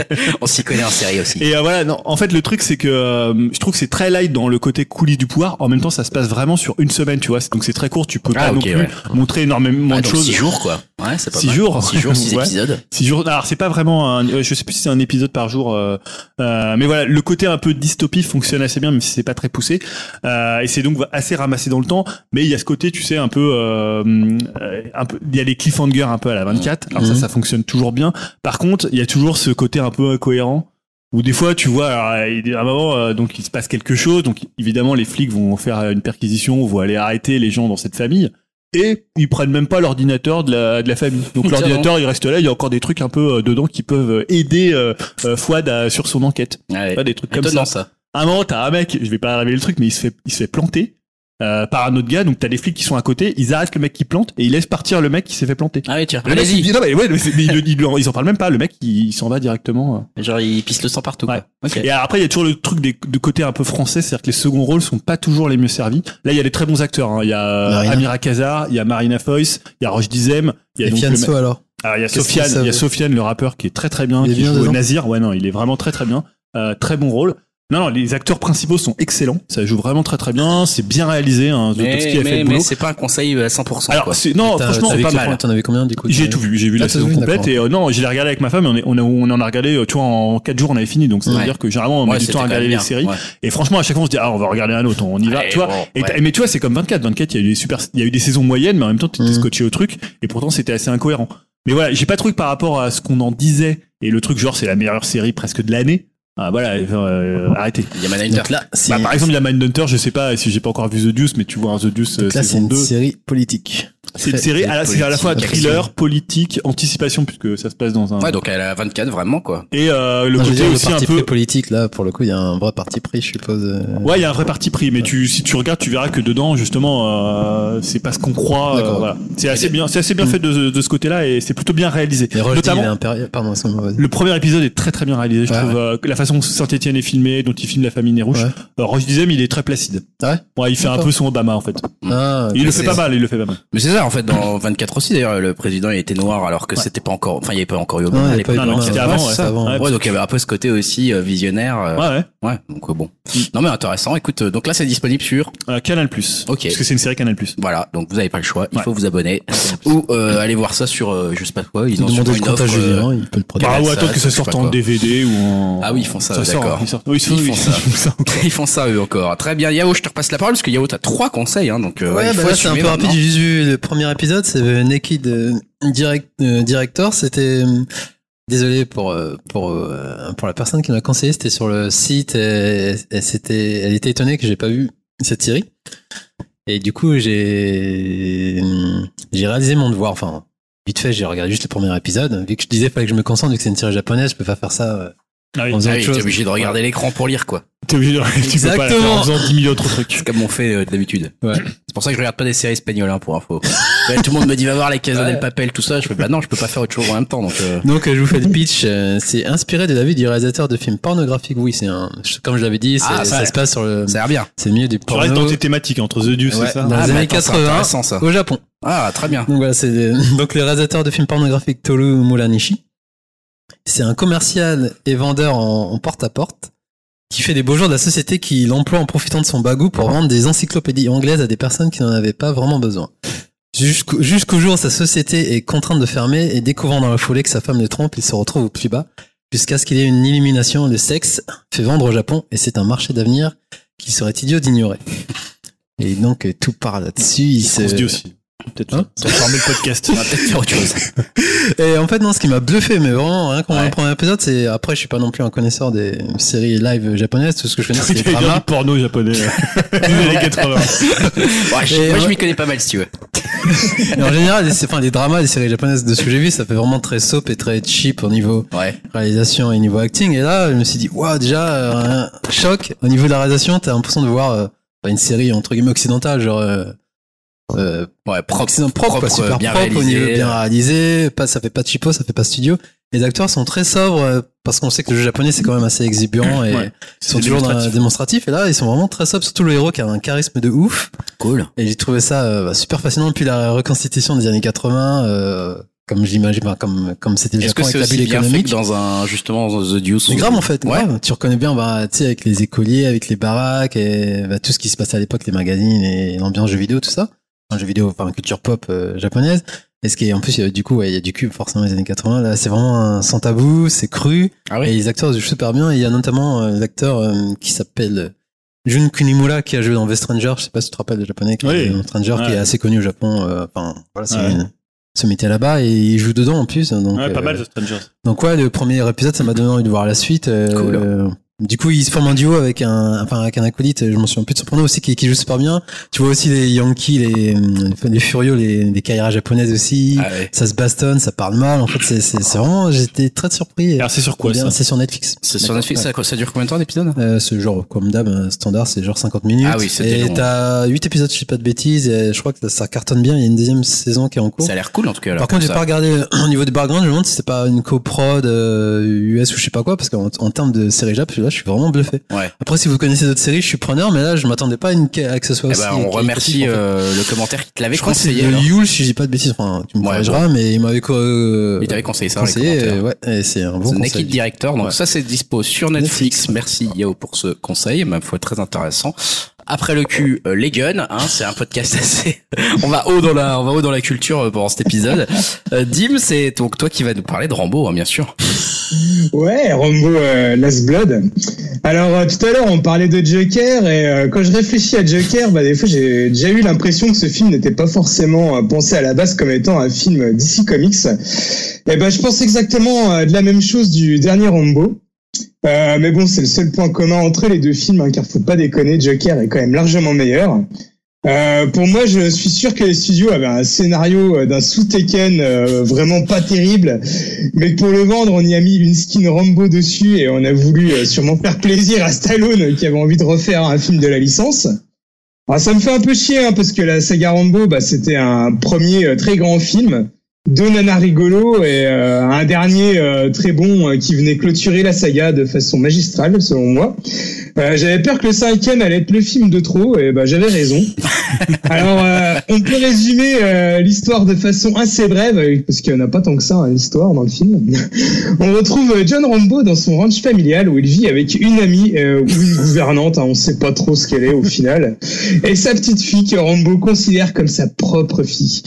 Et cette nana est à la recherche de son père, qu'elle n'a jamais connu, et elle apprend que celui-ci vit au Mexique. Rambo lui dit euh, non, on n'y va pas, le Mexique ça craint, tu vas te faire kidnapper. Mais cette petite conne, qu'est-ce qu'elle fait? Elle y va quand même. Et, alors là, attention, euh, limite elle passe la frontière. Alors là, elle passe la frontière, c'est déjà les favelas de ouf avec les gants tatoués de la tête aux pieds, elle est plein de gueule sur eux. Et forcément, ça se passe mal pour elle. Ah bah ouais. Et là, eh ben Rambo, il est grave vénère. Et Bah je peux ouais. vous dire les Chicanos, ils vont vite avoir cul. Alors, plus sérieusement, ce film, ils sont bons le samedi après-midi des années 90 quand t'allais chercher ta VHS au vidéoclub du coin et que tu prenais un bon gros actionnaire débilos et fauché, hein, tu vois, le dernier Rambo, c'est exactement ça. Un nanar de compète avec des persos hyper clichés, avec des méchants très très méchants, des gentils très très gentils, et ça va pas chercher plus loin. C'est bon ça. Euh, surtout au dé- ouais, un petit ouais. peu quand même. Ah, bien sûr. Euh, surtout au début, la première demi-heure ne sert pas grand-chose, hein, à part voir Rambo euh, se rappeler du Vietnam pour à peu près tout et n'importe quoi, euh, construire des tunnels sous sa baraque comme s'il avait déjà prévu que ça allait être euh, la guerre chez lui. Euh, après, on va dire que ça se transforme en plaisir coupable, hein, où il avait fait un remake de Commando à désinguer tout un cartel à lui tout seul, euh, où c'est très gore et très bourrin. C'est un des rares points positifs du film. Franchement, c'est étonnamment euh, très très violent. Euh, bref, euh, c'est un plaisir coupable bien débile, mais bon, euh, ça fait quand même chier parce que voilà, euh, ça fait une très mauvaise conclusion à la saga. Je vous conseille pas d'aller le voir au ciné. hein. En même temps, euh, comme je disais, hein, ça, le, ça a le mérite d'être au ciné parce qu'on y a juste collé le nom de Rambo dessus, mais euh, voilà, ça n'a pas grand chose à voir avec les autres. Bon, il y aura peut-être un 6, hein, Ouais, c'est faut pas. c'est triste quand même pour Stallone. Ah, ça a dû lui payer les conscient quand même. Mais le pire, c'est que j'ai l'impression qu'il s'est quand même éclaté à le faire. Hein. Tu vois, lui, euh, je pense qu'il était à fond. Ça, ça justifie qu'on construise un mur entre les États-Unis et le Mexique, en Ouais, fait. déjà, ouais, c'est ça. Ah, ça, hein. Ah oui, voilà. Ouais. c'est Si ça, au moins, cette Trump, vertu. euh, le, le film. non, mais ouais, on attend. Peut-être. Moi, je dis qu'il y aura peut-être un petit Rambo 6. T'inquiète pas. Peut-être ça Ah, va je finir. pense euh, pas. Et, pas et du coup, il est aussi gore que le 4, je suppose, c'est ça? Bah ouais, c'est moins dans la comment dire dans la continuité ou dans le 4 c'était gore euh, non-stop. Euh, Là, euh, franchement, le début c'est vraiment un film de papy où tu tu te fais un peu chier, mais à la fin, euh, il, déf- il défouraille tout le monde. C'est vrai que c'est vraiment bien violent, quoi. Il va, il va pas de main morte. Hein. Oh putain. Voilà, voilà, bienvenue sur upcast.fr, on revient tout de suite. non mais c'était, euh, écoute, très bien, on a envie presque quand même d'aller le voir. On va Ah, attendre mais le Ça vaut DVD. le coup hein, pour, euh, bah, pour une petite après-midi ou une petite soirée nanar. Ah c'est ça, vraiment- si vous avez une carte UGC ou un truc comme ça, tu vois une carte illimitée, tu te fais un peu chier. Un petit Rambo. Tu sais que tu vas te faire un peu chier la première demi-heure, mais après t'en as pour ton argent. hein. T'en as pour tes pesos. Justement. Merci Dim pour ce conseil. Et on va terminer la section conseil avec toi Yao. Le troisième, le dernier, qui est peut-être un des conseils, je ne sais pas d'ailleurs. hein. C'est Gemini Man. Ouais, on en avait parlé euh, avec Julien, on oui, voir on- ensemble, il m'a l'homme planté jumeau. comme d'hab pour aller voir Joker et dormir Non. au ciné. Il faut dire qu'on a fait des pieds et des mains pour essayer de le voir Ouais, en alors, 120 on- FPS 3, 3D. On euh, explique un peu le contexte, ouais, c'est euh, Ang Lee, du coup, le réalisateur qui avait fait avant euh, c'était la vie de Billy Lynn, Ouais. qui était à peu près le même euh, procédé technique, euh, un film en 120 FPS et en 3D, si je dis pas de bêtises. Ouais, ouais, aussi. Après, je suis pas non plus calé en technique, mais sinon c'est du HDFR. C'est ça. Ouais, c'est iframe. euh, voilà, c'est-à-dire que c'est par rapport à du 24 euh, images secondes, bah on est à 120. C'est ce qu'il avait fait aussi euh, énorme, hein. euh, avec le Hobbit. Ouais, il a- euh, c'était en Peter 48, Jackson, je C'est crois. pas, c'était pas autant, ouais, C'était 40 pas 48, ouais. Et donc du coup, euh, moi j'ai pas eu en 120 vu Ouais, qu'il a en été 60. très vite euh, retiré des salles. Malheureusement. Donc, euh, j'ai Enfin, vu c'est en- qu'il y a très peu de salles en fait Ouais, qui diffusent du j'avais- 120. ouais. Donc j'ai vu en 60, ce qui est déjà pas mal, donc en 3D. Et autant le dire tout de suite, tout de suite pour moi c'est mon expérience euh, de l'année. C'est Voilà, c'est ça qu'on veut savoir. Bluffant. Et Ouais. je m'en je m'en- je m'en souvenais pas avoir pris Ah une ouais telle claque, euh, même avec Avatar au début c'était. Je m'en souviens quand même Avatar ça m'a mis une petite Ouais. claque, mais là c'est c'est un truc de fou. Au premier, au, au premier j'étais un peu déstabilisé. Ça fait un peu comme l'effet motion flow, je sais Ouais. pas si tu vois. Ouais. Tout pareil super vite en fait. Ah ouais, ouais. Ça, ça fait pas naturel. Il, il marche comme si. bah, tout est ultra rapide, mais en fait c'est très très net déjà Ouais, tu, ça. tu comprends tout à, à l'écran. C'est c'est comme si t'étais dans une sorte de maquette. T'es vraiment, euh, t'es dedans. C'est la Ah, ça 3D, doit elle être est top. vraiment bluffante, quoi. Et euh, c'est notamment une scène d'action. Je, je sais pas, vous avez vu dans le trailer, il y a une scène avec une moto route. et sur la route avec Will Smith. C'est un truc impressionnant. C'est dingue. C'est vraiment ouf. Tu comprends tout. Tout est décomposé. Tu comprends tout en fait. Et c'est vraiment à, à voir, à vivre. Et ben après. Quand on creuse et qu'on passe au film, là pour le coup, je suis désolé pour moi c'est une sorte de DTV. Ah C'est- merde. Si tu oublies le, ben, le le procédé technique, c'est vraiment, c'est vraiment un film pour moi euh, qui, qui est un lambda, quoi, et vraiment une limite naze. Enfin, c'est toujours euh, le fameux. euh, parce que là, ça raconte l'histoire de Will Smith qui est un sniper émérite et qui est un, bah, comme d'hab, c'est le meilleur dans sa profession, mais Bah ouais. qui va se faire chasser par ses propres collègues vu qu'il est impliqué dans une affaire, enfin, bon, ce genre de truc.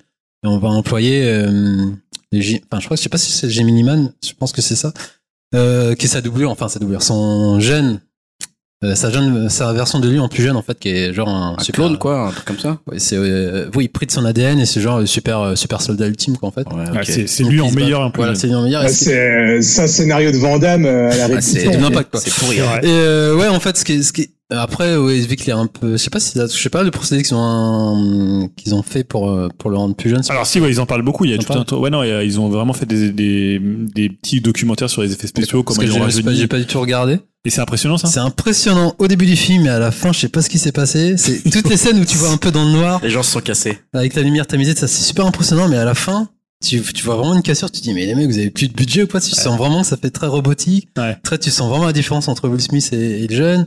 Là, tu te dis ah ouais, putain, ça, ça, ça saute aux yeux. C'est vraiment limite dégueulasse quoi. C'est vraiment ça m'a sauté aux yeux. C'est euh, finir sur une note comme ça. Et puis voilà, après c'est lambda les actions. Euh, T'as Clive Owen qui est en roue libre. euh, tu vois, tu tu t'attaches pas du tout au personnage. C'est très bien qu'il va s'en sortir. C'est c'est ça qui est- que je regrette, c'est le fond et il y a vraiment pas de fond en fait. C'est vraiment. euh, Ouais. C'est une démonstration une- technique, quoi. voilà, et, Ouais. Alors est-ce que la forme c'est la vie- de l'avenir du film d'action euh, bah moi, c'est- après, je sais pas, ça peut-être, ça pourrait être peut-être saoulant, mais si j'en voyais 3 4 comme ça dans l'année, moi, je- c'est- pour moi, c'est une sorte de ouais, progression et ce qui, ce qui pourrait être, euh, enfin, futur du cinéma peut-être pas, mais un truc à développer vraiment. euh, un Là, film c'était en vraiment 3D, pensé- là. Vraiment pensé pour la 3D. Ouais, c'est ça. Et t'as des effets, après, je comprends ceux qui l'ont vu en 2D. Je pense que c'est vraiment pas un film à voir en 2D parce que t'as, t'as des plans vraiment qui sont pensés qui disent, tiens, il a mis ce plan là pour que ça rebondisse vers toi ou que ça, Ouais. tu joues avec ça. Et notamment il y a un plan à la fin je vais pas spoiler mais qui est si tu veux en donner tu rigoles tellement c'est c'est nanardesque en fait c'est comme dans- et- est-ce que je regarde aussi t'as des plans vraiment dit regardez je vous montre un truc technique mais qui apporte rien du tout au film. Tu Ouais. te dis ça sort de nulle part tu te dis ah ouais c'est tu commences à grincer des dents. En fait au début j'étais comme un gosse. Plus le film avance plus tu te dis ah ouais c'est cool. Mais tu vis que l'histoire derrière est vraiment pourrie. Et puis Will Smith autant c'est vrai que je défends avec vous mais là depuis quelques temps euh, Ah bah, sa carrière, elle est en roue libre. hein. c'est super chaud. Et puis je suis Angli. Après, je suis pas non plus le plus grand fan de Angli en termes Ouais, de il fait film, pas que mais c'est le chaud et le froid parce que tu vois, euh, voilà. Donc après, elle me dit, ah, un peu, tu sens que derrière, c'est des prods chinoises, euh, tu vois, il y a des acteurs chinois, euh, tu vois qu'il y a des C'est une sous chinois. coproduction, Ouais, voilà, euh, donc, euh, Ça restera, tu sais si c'est encore visible à Paris concrètement, Euh, genre dans des bonnes euh, conditions comme ce que t'as fait. hein, de plus en Bah, il bide le film. hein. Ah, il bite de ouf. Ah, il bide, Ah ouais, il bide de ouf. De ça? À Bah, je sais pas si c'est à cause de ça ou à cause de Non, parce qu'il est diffusé aussi en 2D. Hein. Pour le coup, tu peux le Ouais, voir. Moi, j'ai- ouais, moi, mais j'ai un vraiment, pour le collègue coup, qui là, l'a vu le en 2D, 2D. Je pour pense le que coup, c'est là, parce le que film, c'est vraiment pas passé en 2D. Parce qu'en 2D, là, tu passes déjà un sale moment, je pense, et une, Ah, une- ouais, mais par contre, en- il va sortir en Blu-ray 2D en 60 FPS. Ah ouais? Ouais.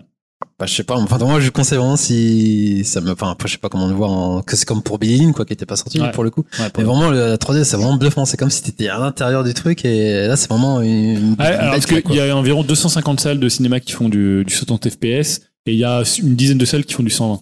Ouais. Bah après, déjà en énorme, 60, c'est déjà énorme. Alors, je sais pas ce que ça En va 120. donner en 120, mais moi, j'ai vraiment, que pour la technique, c'est un film que je conseille. Et après, comme je t'ai dit, le fond, c'est un film des années 90. euh. Ouais. Ouais, bah, Mais on peut penser qu'un qu'un Cameron, il va sûrement utiliser cette Et là, du coup, ça m'a vraiment hypé pour Avatar, parce que je suis Avatar, c'est, Avatar 2, c'était ouais, sympa, mais je suis pas non être, plus ultra fan en voyant. Mais là, je me dis, putain, Avatar 2, je suis, si c'est fait comme il a fait Angli, là, je suis, parce qu'il me semblait pas qu'il était en 60, euh, enfin, même le premier. Non, Non, non, non, il était non, non, il était c'était juste en classique, hein. 3D. Ouais, Ouais, juste c'était 3D, bien ouais. pensé. La du coup, première vraie euh, 3D, il va, il va utiliser cette technique ou pas pour le 2, je sais plus. Bah, il paraît que très, ouais. Euh, il me semblait. ouais. Parce que là, si pour le coup il le fait, là, ouais, là, je suis vraiment. Alors, Mais après, il est en train d'être tourné ou toujours pas là Les deux, ils sont tournés. Les deux et trois, Ah, apparemment, sont tournés.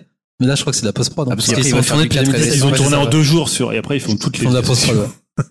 Il y a deux scènes avec des vrais acteurs. Ce qui m'a fait triper, c'est Sam euh, Worthington. Il revient, je me dis, putain, Ouais, le cet mec. acteur qui a rien fait depuis. Ah, le mec, il a eu le temps de, de révéler que c'était Ah, un mauvais acteur. qu'il y a beaucoup trop de haine autour d'Avatar. ouais. Je trouve que c'est un- plutôt un bon film. Non, mais c'est vrai que c'est un bon film, mais bon, c'est pas non plus. C'est moins bien que euh, quand même le monde de Nemo.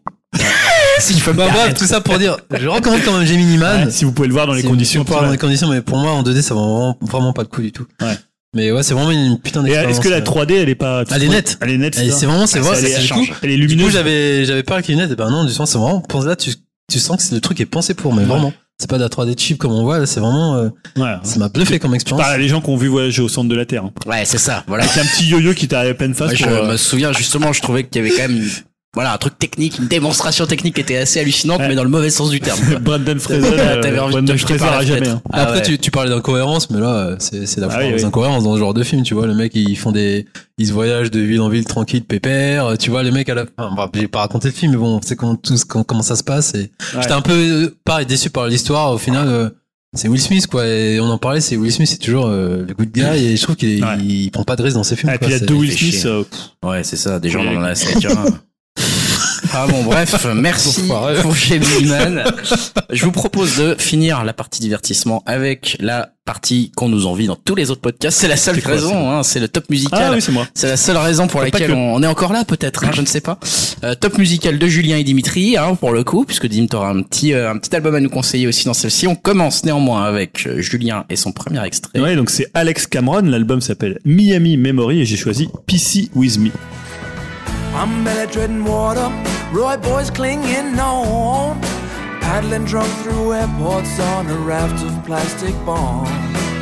Been on dating apps in Budapest, we got fires hawk in Prague, sodomy in Berlin without no guten talk When she said you don't have to be my darling, so PC with me. Yeah, she said you don't have to be so PC with me because the meaner they are, the harder I fall in love. Euh, donc comme je fais depuis cette, c'est la grande nouveauté de la. Non d'ailleurs je l'ai fait avant. C'est la grande nouveauté d'aucune nouveauté. Non, parce que je- maintenant je, je donne un album du mois. Donc mon album du mois c'est euh, Alex Cameron, donc euh, Miami Memory. Alors j'étais pas vraiment amateur des, des deux précédents. Alors surtout le premier que j'avais écouté qui s'appelait Jumping the Shark, euh, qui était en fait tellement les, les arranges que forçaient dessus, c'était un peu leur, leur grand truc. Donc je m'étais dit bah tiens je vais écouter un petit peu pour pas mourir idiot. Et euh, ça m'a pas trop capté. Mais depuis donc euh, Alex Cameron qui est australien, il s'est installé en Californie comme tout le monde. hein. En ce moment tout le monde s'installe en Californie. Enfin les musiciens on va dire tout le monde, pas tout le monde. non. Et parce que voilà, c'est produit par qui? C'est produit par Jonathan Rado. Tu te moques souvent de moi avec Jonathan Rado, comme quoi personne ne connaît Jonathan Eh Rado. oui, arrête de nous faire chier. Euh, et en fait, il l'avait repéré au club Silencio de David Lynch. Ah putain, Voilà, quelle À classe. Paris, la Putain, classe. le mec. Et donc Rado, qu'est-ce qu'il a fait? Bah, il a produit le second album et il a produit Miami Memory, qui euh, révèle bah, toute la grandeur et le kitsch de Cameron, puisque va falloir quand même s'attendre à avoir du, du kitsch. Euh, et en fait, moi, je c'est vraiment un disque de là depuis qu'il est sorti début septembre. Je l'ai écouté en presque plus que deux raisons. Il dure euh, 35 minutes et j'arrête pas de l'écouter. Euh, le truc, ce que j'aime bien, c'est un disque qui a pas peur du ridicule. C'est il y a un saxophoniste. Alors déjà, ça c'est toujours risqué Ouais. dans la pop et dans le rock. Hein. C'est Roy Molloy qui est tout le temps avec euh, Alex Cameron. Il y a des claviers 80s, alors un petit peu moins que ce qu'il faisait euh, sur le premier album. Euh, Il y a des orchestrations complètement kitsch. Et ce que j'aime bien, c'est qu'il fait ça sans calcul, un peu comme alors pour ceux qui ont connu à l'époque le Canadien Oxley Workman. Euh, on va dire au début des années 2000 qui en voilà c'est un peu des chanteurs qu'on voit tout directement tu vois qui sont presque en surchanté mais là il le tient très très bien. Il y a, ça ressemble parfois un peu à un Lou Reed sans bâton dans le derche ou à un, Spring- un Springsteen un peu rigolard et un peu euh, un peu salace. Donc c'est pop c'est grandiloquent et en même temps il arrive à être assez intime. C'est jamais trop de mauvais goût alors que c'est chanté comme je disais à pleine bouche. Et euh, voilà je trouve c'est surtout un gros travail encore de Jonathan Rado et euh, les chansons sont vraiment excellentes et il y a des punchlines vraiment euh, vraiment géniales. Euh, Sodomie in Berlin euh, without no Guten Tag, par exemple, que j'aime beaucoup. Il y a Eating Your Ass euh, like an oyster, ça fait beaucoup rire aussi. C'est un très bon album, effectivement. voilà, donc ça rien que pour ça, ça me fait toujours marrer. C'est toujours très très drôle et il, en, il envoie bien Alex Cameron. Donc ça, c'était. euh, J'ai une question, ouais. du coup, euh, tous les artistes que tu parles, est-ce Ouais. qu'ils clipent des vidéos ou pas du tout? Oui, tout à fait. Ouais. Tu peux voir une vidéo. En plus, c'est Tu il- regardes, alors, toi Tu ouais, as j'ai- encore le, le, Bon, alors, réflexe de regarder Ouais, pas des- tout le temps. Moi, je suis pas très vidéo. Ouais. Là, c'est marrant parce que c'est le mec de la de l'actrice de Girls, euh, Lena euh, Dunham, c'est ça, elle s'appelle. Ouais. Et donc c'est son mec maintenant, et donc elle est dans toutes tes vidéos. euh, Ah, d'accord, voilà. ok. Ok. Donc ça, c'était Alex Cameron. L'album, c'était Miami Memory. C'était ton choix de- du mois. Deuxième extrait. Donc c'est Adam Green, l'album s'appelle Engine of Paradise et le- l'extrait que j'ai choisi c'est Let's Get Moving. Now the women they love me like an Oedipus son, but my baby controls me. She don't like no one, but if I had a genius, then I'd give her a reason to get moving, baby down. Let's get moving, baby down. Yeah, I'm beginning to think life's not fast enough. How do I know this happens all the time? I had a guy who copied his flesh and said, I'm trying to be not mine, not mine, not mine. Whoa. Euh, euh, grand fan de Lou Reed dans l'âme, hein, c'est le souvent génial Adam Green, hein, qui est la moitié des Moldy Peaches. Alors les Moldy Peaches, Ils existent encore ou pas alors là ils existent plus avec il- voilà mais euh, bon les gens je pense euh, pour le présenter c'est plus facile Ah de oui, le oui, présenter oui. euh, par les Moldy Peaches parce que je pense Mais que qui est déjà connu avant. Euh, il était déjà connu, mais je pense que beaucoup de gens l'ont découvert à travers le film Juno Mm. et le morceau Anyone Else But You, Ouais. et avec pas mal de morceaux de Kimia Dawson qui était l'autre partie euh, des Moldy Peaches. Euh, donc là, c'est un album qui dure 22 minutes. Allez, bam. Allez, bam, Encore direct. plus efficace. Euh, voilà, en fait, c'est le meilleur disque de Adam Green depuis le splendide Friends of Mine qui reste mon préféré parce qu'il dure un peu plus de 22 minutes. Euh, mais celui-là est très très bien. En fait, on, tr- on retrouve en fait tout son art de la miniature, les arrangements cordes qui sont magnifiques, euh, sa, sa nonchalance, sa drôlerie aussi. hein, c'est quelqu'un qui est avec un humour assez noir, euh, qui est toujours très très drôle. Euh, bah, il croune même parfois à haut niveau là sur le. Il y a un morceau qui fait très Richard Rollet qui s'appelle Razor Have euh, No Things. Et bah voilà, pas le temps de s'ennuyer. Moi j'aurais bien aimé peut-être trois quatre morceaux en plus, hein, 10 petites minutes en plus, ça aurait pas été Non. trop. Mais voilà, 22 minutes, c'est ça a le mérite d'être euh, hyper efficace. Et euh, c'est un super disque. Enfin tous les morceaux, euh, tu te dis bah ça le fait sur tous les morceaux, donc tu perds pas ton temps. Écoute, ça c'était Adam Green, Engine of Paradise, le deuxième album dont tu nous as parlé. Le troisième, ça sera Ça s'appelle L'épée. Euh, L'album s'appelle Diabolique, n'a rien à voir avec euh, Angelina Jolie. Et l'extrait que j'ai choisi, c'est Dreams.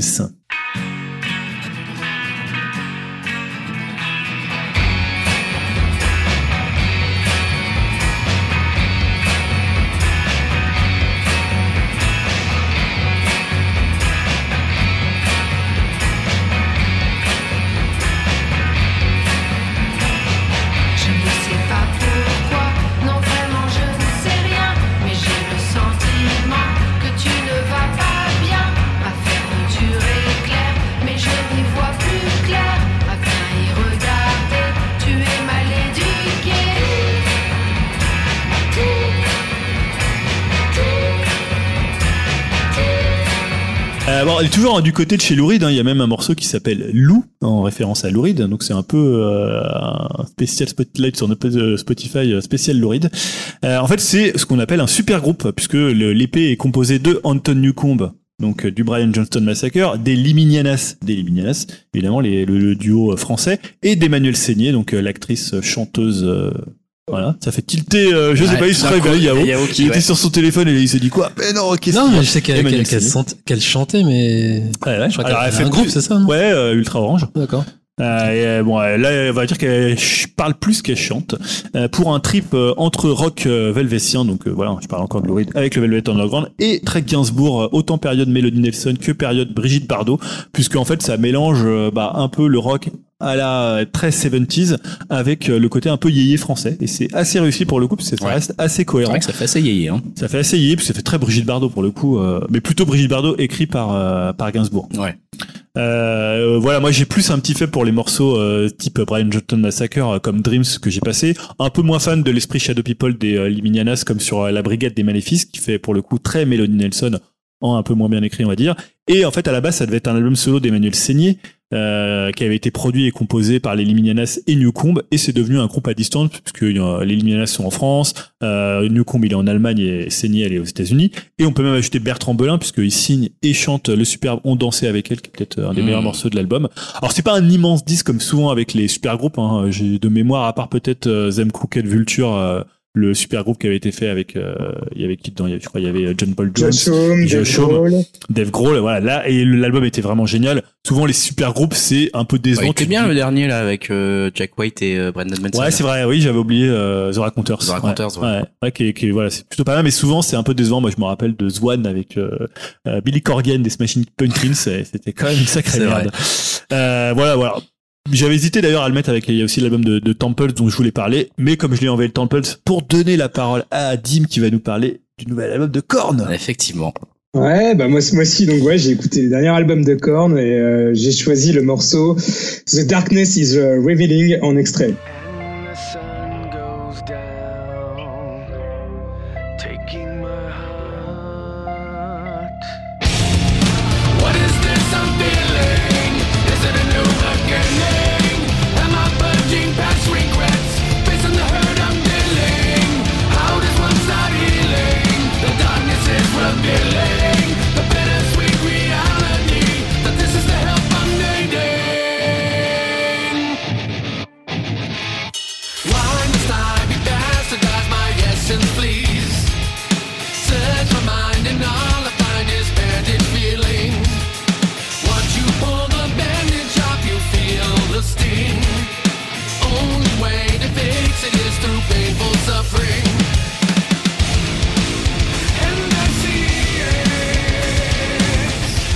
Alors Korn euh, revient avec son euh, 13e album et euh, plus de 25 ans de carrière. Alors ils ont traversé euh, des hauts et des bas, mais ils sont toujours là et je trouve qu'avec ce dernier album, ils ont toujours des choses à dire. Alors on retrouve euh, toujours l'ambiance euh, aussi pesante de leur musique, gros coup de de, de riff euh, digne d'un bulldozer, euh, de la grosse basse et euh, la voix torturée de Jonathan Davis.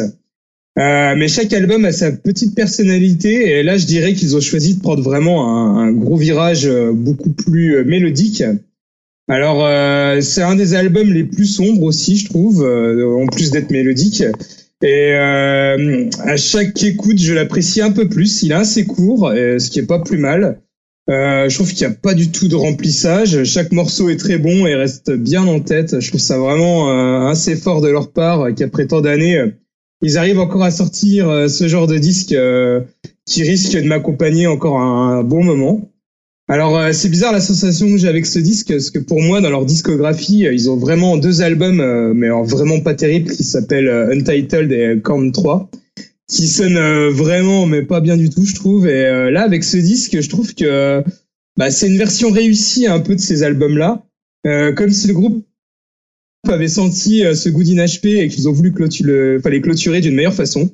Enfin, en tout cas, euh, c'est un album qui mérite euh, plusieurs écoutes et qui s'apprécie euh, de plus en plus avec le temps, je trouve. Et, euh, bah, je peux que vous le conseiller. Eh ben, Je merci. te relaisse la parole. Merci Dim, c'était Korn The Nothing l'album et euh, dernier extrait, dernier album que tu as choisi cette fois-ci. On revient à Julien. Donc c'est Girl Band, l'album s'appelle The Talkies et l'extrait que j'ai choisi c'est Going Norway.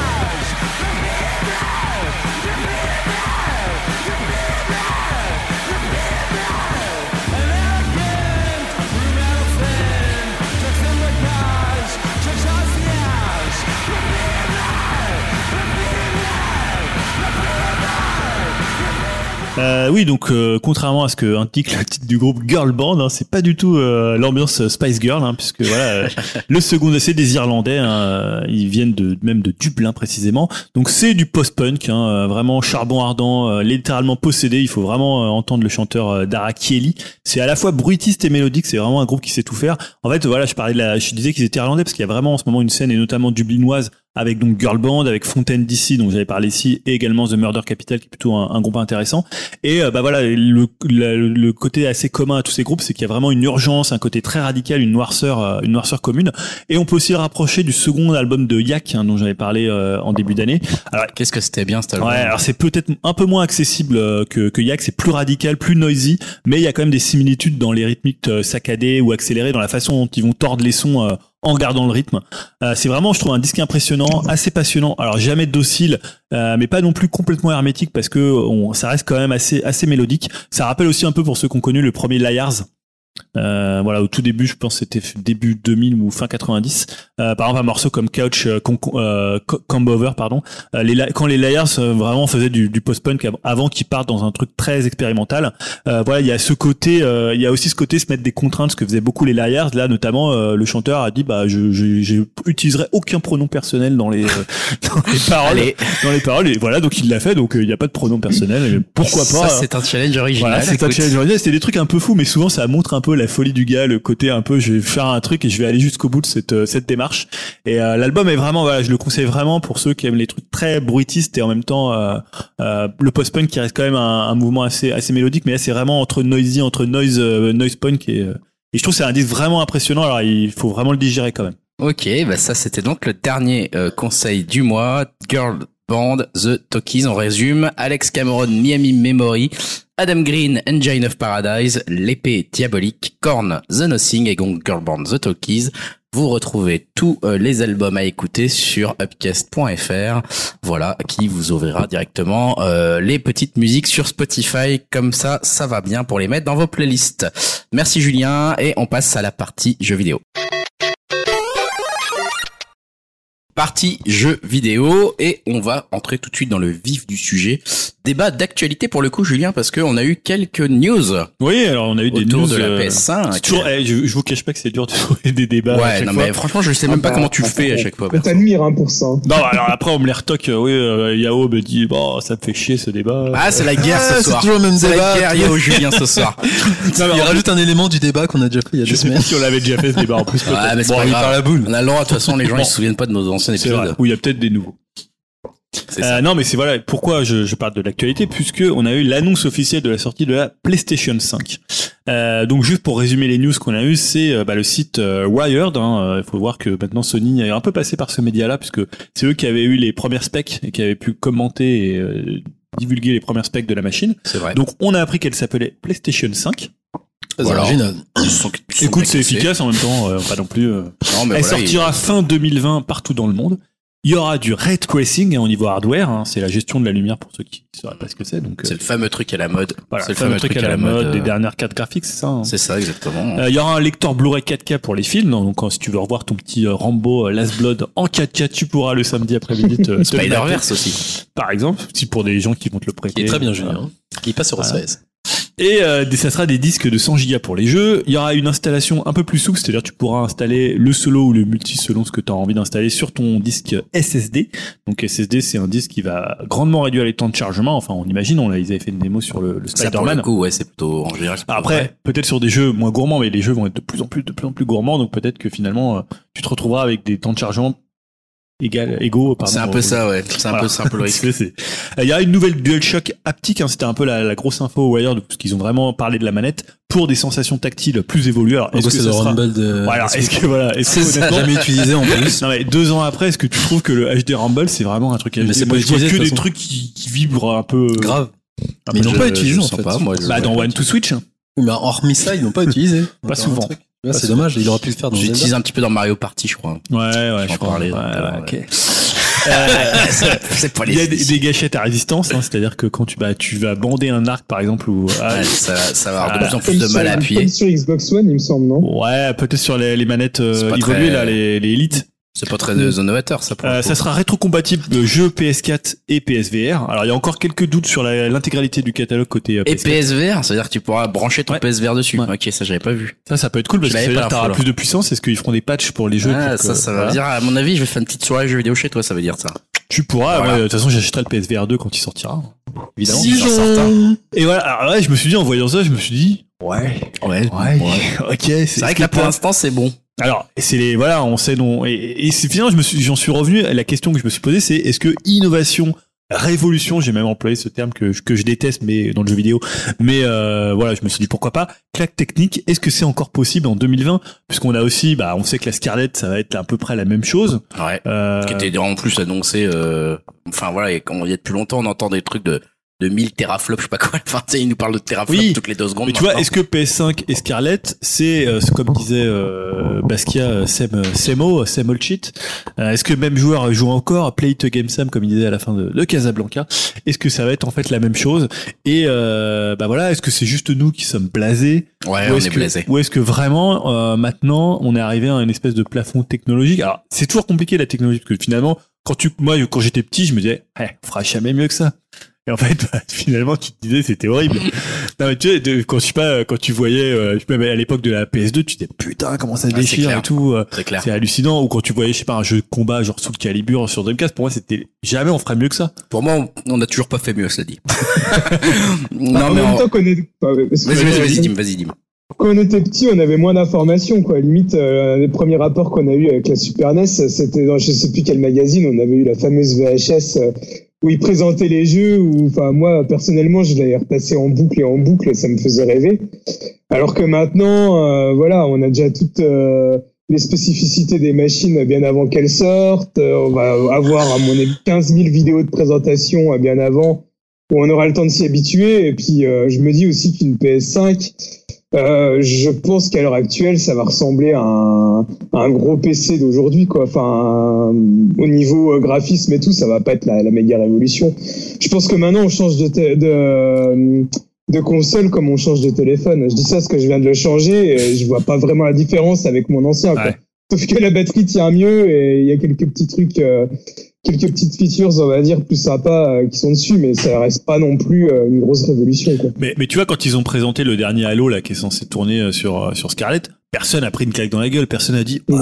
Putain la nouvelle génération. Alors je sais pas si ça tient au fait que euh, pour l'instant c'est pas hyper impressionnant, ou alors qu'il y a des choses qui passent mal en vidéo quand tu regardes chez toi, euh, même Non, en mais 1080. c'est vrai que, enfin, moi, je suis, enfin, pour le coup, je suis euh, à la fois, je suis complètement d'accord avec Dim en fait. C'est-à-dire que pour moi maintenant, les consoles, c'est plus devenu, euh, bah, c'est un peu comme quand t'as une nouvelle télé, quoi. C'est plus vraiment un événement, c'est presque c'est un événement à- chez toi où tu te dis pendant une semaine, tiens, c'est cool, euh, ma télé est plus grande ou tiens, celle-ci, elle va se connecter automatiquement à Netflix. Ah mais ça c'est dû à quoi? C'est parce que la technologie évolue- plus assez vite parce que toi finalement t'as fait parce que bah il y a un peu des deux. Je pense qu'on s'est habitué à la technologie et on s'est habitué aux, aux bombes technologiques réguliers parce que bah tu vois à côté des consoles maintenant effectivement tu changes d'ordinateur, tu changes de smartphone, tu changes de plein d'appareils qui te font avoir des micro bons technologiques à chaque fois donc c'est moins voilà c'est moins frappant d'un coup. Et puis tout simplement effectivement la la, la, croissance de la technologie et notamment sur le, rendu des graphismes euh, je le comparerais un peu à une échelle logarithmique quoi. C'est pas c'est pas exponentiel c'est-à-dire que ça a commencé très vite Et comme on le dit souvent, quand tu passais de euh, 30 polygones à, euh, à 128, euh, tu voyais des trucs beaucoup plus fins. Quand tu passais de 128 à 2000, tu voyais, tu voyais encore la différence. Quand tu passes de 2000 à 20 millions, tu vois, enfin, ou à 20 000, tu vois encore la différence. Puis entre 20 000 et 100 000, après, tu vois de moins en moins la différence. Puis entre 100 000 et 10 millions de polygones, tu la vois même plus, en fait, parce que t'es déjà à 100 000 polygones sur un des visages ou un truc Mm. comme ça, t'es déjà à un truc où, en fait, euh, bah, ton œil est pas, c'est pas qu'il est blasé ou qu'il s'est lassé, c'est qu'en fait, ça suffit, Ouais. c'est, déjà pratiquement ré- réaliste, Donc. Le premier euh, paradigme du changement, ça serait que finalement la technologie, elle- on plafonne un petit peu quoi. Bah, c'est, en tout cas, c'est pas un plafonnement parce que ça reste une croissance, tu vois, justement, vraiment la courbe logarithmique, quoi. C'est une croissance, mais qui se fait de moins en moins visible. En fait, les gaps vont être de moins en moins euh, étonnants. Et effectivement, je pense que là, voilà, euh, le ray tracing, ils le mettent en avant. Pourquoi? Parce que effectivement, en vrai, quand on joue la première fois avec du ray tracing, c'est euh, c'est bluffant. C'est un, Mm. un des vrais trucs où tu te fais dire ah ouais putain la, la lumière elle est différente. Moi j'ai déjà pu voir etc. Enfin vous avez tous regardé j'imagine des des vidéos Ouais. où on voit des trucs comme ça. C'est tu te dis ah ouais là l'éclairage c'est complètement autre chose. Il Ouais. est vraiment dynamique, il est vraiment dingue. Il est volumétrique, il est dit enfin il y a tout quoi, il y a tout quoi en même temps.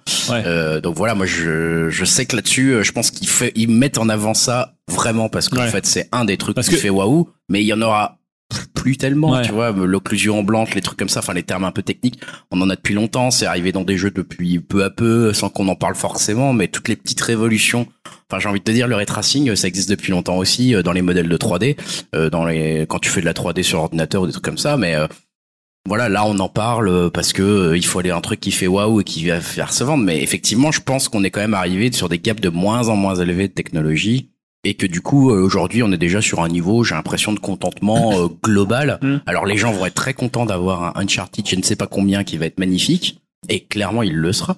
Mais en fait le Uncharted 4 il est déjà un peu magnifique quoi. Et c'est ça qui fait qu'aujourd'hui euh, bah ouais il y a peut-être c'est pas blasé c'est juste euh, bah on a déjà une offre en fait qui est déjà solide quoi. Mais pourtant, quand tu regardes un jeu PS3 maintenant, te dis ouais, c'est quand même moins beau que euh, ce que tu peux voir là en fin de gen euh, sur la PS4 par exemple. bah ouais mais là c'est Alors quand c'est apparu, tu te dis, quand t'as vu les, les premiers jeux PS4, tu te dis ouais, ok, c'est pas non plus euh, la claque technique que t'avais quand t'étais petit quoi. non mais Mm. je pense quand tu verras les derniers jeux de, de fin de génération de la PS5 tu gap. la même chose.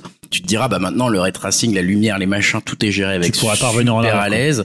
Euh, mais c'est plus des petits progrès tout au long de la file de vie de la console avec des jeux qui stabilisent un truc, avec des jeux qui vont un peu plus loin, etc. C'est plus un truc où tu te dis, bah là, en fait, je passe de la 2D à la 3D ou je passe de la 3D avec 30 polygones à 30 000 polygones, quoi Ouais. ce sera plus enfin j'ai l'impression que ce sera plus euh, jamais autant parce que euh, et effectivement t'as raison de le dire c'est qu'aujourd'hui en plus la plupart des gens sont équipés d'un PC à côté euh, bah j'ai envie de te dire sur n'importe quel PC euh, les, les specs de la PS5 euh, tu vas les avoir assez facilement euh, aujourd'hui quoi tu tu t'achètes un bon PC aujourd'hui t'as déjà ta PS5 quoi Mm. donc euh, euh, en fait, t'as déjà une partie de la population française là qui est équipée d'un PC qui est aussi puissant qu'une PS5. Donc, euh, j'ai envie de te dire. euh, Ouais, je pense que tu t'avances un petit peu, mais non mais mais ça va venir en fait. Non, Ce que je veux dire c'est que dans l'année qui, dans l'année qui vient, il y aura déjà euh, tous les en entreprise, les gens qui changent, les machins. T'auras déjà des PC assez violents qui tourneront. Euh, bah ouais, en fait, les jeux PS5 euh, du coup mettront plus une claque euh, Hmm. totale comme ça quoi, parce que euh, il y aura une partie de la population qui est déjà équipée. euh. Bon, toi, Je Yao, ouais, vas-y, dis-moi. Euh, Moi, je- je- ce que j'ai envie de dire, c'est que je pense qu'après la claque, euh, tu peux essayer de la trouver après ailleurs, et c'est ce que j'espère pour la prochaine génération de Mm. consoles, c'est-à-dire euh, toujours plus de détails dans les jeux, Voilà, euh, enfin voilà, une grosse science des détails et surtout euh, euh, une meilleure euh, intelligence artificielle. Moi, j'aimerais bien qu'ils misent beaucoup Ça là-dessus. serait bien qu'ils progressent là-dessus, putain ouais. Alors c'est Ouais. moins, c'est vrai que c'est c'est moins vendeur, on va dire. hein. Euh, C'est-à-dire quand tu mets un trailer qui tabasse, euh, voilà, en super résolution avec des des, des, des, des détails de ouf, avec des effets de particules dans tous les Ah, sens. tu sais, parfois aussi, c'est, il suffit de pas grand chose. Moi, je me souviens que j'avais été hypé par la, comment elle s'appelait, la Wii. Euh, la Wii à la base, qui m'avait hypé, c'était que dans le premier, dans un des trailers du premier jeu, je sais même plus comment il s'appelait ce truc, c'était un truc de, de, de gun, quoi. Enfin, Red Steel. Red Steel, c'est ça, où tu pouvais juste pencher ton, ton, pistolet parce que tu penchais ta main. Et tu vois, c'était ce truc-là où je m'étais dit, oh, la grosse claque. Donc, tu vois, c'était même pas une claque visuelle, c'était une claque de, d'interaction. De dire, je vais avoir une attitude dans ton, je vais, je vais avoir une attitude euh, différente dans le jeu vidéo, etc. Donc, je pense que elles viendront aussi peut-être que voilà, en se concentrant, en arrêtant de se concentrer sur la technologie parce qu'ils vont atteindre un truc qui, où ils sauront qu'ils ont la capacité voilà de propulser un peu ce qu'ils veulent maintenant Hmm. en termes de jeu. Peut-être que ouais, ça va inciter les les les équipes de développeurs à faire une meilleure IA, à faire des meilleurs systèmes de jeu, à faire des à, utiliser les fameux retours haptiques euh, autrement. Ou Hmm. j'espère un peu ça quand même perso. Alors toi Yao, tu Euh, toi t'achètes que des vieux jeux un peu 8 bits, 16 bits, donc euh, la technologie, tu t'en fous. C'est ce que j'allais dire en fait. Non mais puis sérieusement, foiré. Ah non, si tu- je prends mon cas personnel, euh, je me rends compte Il y en a là, plein, des avec, gens comme ça. avec la PS4, euh, j'ai beau avoir euh, genre j'ai par exemple Nier Automata aussi gros, j'arrive même plus à y jouer mais c'est juste par rapport à un terme de confort et vie de famille et tout ça et je me rends compte qu'une PS, une PS5 euh, je te dirais je m'en fous parce qu'il y a rien de comme vous le dites, il y a rien de techno enfin il y a rien de ouf par rapport à la PS4, ça va être surtout sur les petits détails et je vais quand même regarder euh, d'un œil pour voir ce qui se passe mais je sais que là je pense que c'est vraiment l'année où je me dis je vais pas l'acheter cette console parce que j'y jouerai pas de toute façon, je joue plus sur le canapé. euh, les jeux plus plus euh, tu sais euh, hyper beau technique, je, m'en fous en fait au final, euh, c'est pas ça qui me fait plus kiffer, c'est vraiment je cherche Grave. plus le gameplay ou des idées de DA ou trucs comme ça et je me dis maintenant j'ai l'impression que en plus j'ai l'impression que justement tous les jeux euh, euh, Graphic Wars ça, ça s'était un peu tassé le côté euh, éclatage de rétine, je crois que les jeux indés ont, ont pris une grosse part, j'ai l'impression, tu vois. Donc avoir une grosse bécane pour jouer à, genre à 2 pixels sur euh, sur un écran, ça me botte Bah pas plus. et moi ça. là en ce moment, j'arrête pas de jouer sur la Switch en mode nomade et c'est c'est pour moi ça c'est ma révolution en fait. Si je peux jouer où je veux quand je veux et, Et là, pourtant, la Switch, on est loin de la claque Ouais, c'est ça, mais, quand mais tu vois remettre- Witcher 3, euh, mais rem- me remettre devant un écran, euh, je me dis, plus, plus les années passent, plus je me dis, en fait, je pourrais plus, en fait. Enfin, vie, euh, par rapport à ma situation personnelle. Donc, je me dis, euh, une PS5, c'est, ça me fait pas kiffer, sauf hmm. moi, ce que j'aurais vraiment voulu, euh, de leur part, c'est de l'accès de tout sur, euh, sur de la VR. Je fais un Ouais. peu l'analogie avec le cinéma, comme on en parlait pour Gemini Man, mais si ils arrivaient avec une proposition, genre, euh, un truc full VR avec de la 3D, euh, comme ça, moi, ça me ferait vraiment Ah, kiffer. ça mais- serait cool. hein. c'est après se couper une part du public, je pense, et c'est plus euh, casse-gueule, quoi. Mais moi, ça, ce serait une proposition qui me, qui me plairait plus, en fait. Sortir la PS5 avec un mode euh, vraiment un truc full VR, PSVR euh, inclus dans la machine et tout ça. Enfin, ça serait trop cool. Après, est-ce qu'ils vont On sait, on en sait plus sur le côté. Euh, parce qu'on on sait la manette, on sait la console, mais est-ce qu'ils, est-ce qu'on sait s'ils vont un peu choper des idées chez Nintendo comme ils font d'habitude, en se disant tiens, il y aura un truc. euh, Alors de Nintendo, j'ai euh, utilisé ça l'inconnu du leak, hein, puisqu'on sait pas du tout ce que Mm. Nintendo va faire. Et c'est vrai que Nintendo, c'est un peu peut-être le, le le facteur un peu différent. Euh, qui fait que finalement tu vas pas avoir une console qui va baser sur la technologie mais je dis pas que ça sera une révolution mais tu auras toujours de l'innovation Non, mais je parlais pas de, de la prochaine console Ouais, Nintendo, mais est-ce que la PS5 va essayer de copier un peu ce que la Switch a fait, quoi, tu vois Ouais. Est-ce qu'ils ont un plan là-dessus en se disant euh, bon, euh, il faut quand même qu'on fasse un truc de jeu déporté euh, Ou en même temps, Nintendo, avec la Lite, euh, Switch Lite, ils te disent non, c'est juste du nomade. Ouais. C'est ce que je veux dire. Ah ouais, ils ont, ils. Ils ont je sais pas sur les, les, les plans de Sony, hein, mais euh, ça paraît très étonnant. Euh, après, le problème, c'est si tu t'engages sur quelque chose de techni- technologiquement très avancé, c'est difficile de faire une console nomade à côté. Enfin, tu vois, la, la Switch, elle souffre de ça. Mm. Enfin, elle souffre. Ouais. C'est pas forcément elle souffre, puisque c'est un gros succès. Au contraire, ouais. Ouais. Mais euh, disons que pour certains jeux, un Witcher 3, bah ouais, tu l'as en 540p euh, Et puis, sur à- ta après, console. pour, pour faire mon blasé, je sais que dessus, il y aura du Uncharted euh, 5, du Last of Us 3, du, comme d'hab, c'est toujours les Ah, mêmes peut-être jeux, pas, tu vois. Changer un peu. Et toujours c'est- Voilà, il y a pas une proposition de Ah, ouf. et n'est on- pas le public, on n'est plus le public. Bah, sur la Nintendo, Bah, t'auras le Mario, t'auras Oui, le mais, Zelda. ouais, mais voilà. après, t'auras Sony sont quand même connus C'est- pour, euh, pour balancer toujours des nouvelles, euh, des nouvelles exclusivités, des nouvelles IP. Donc euh, bon, j'ai quand même confiance, moi.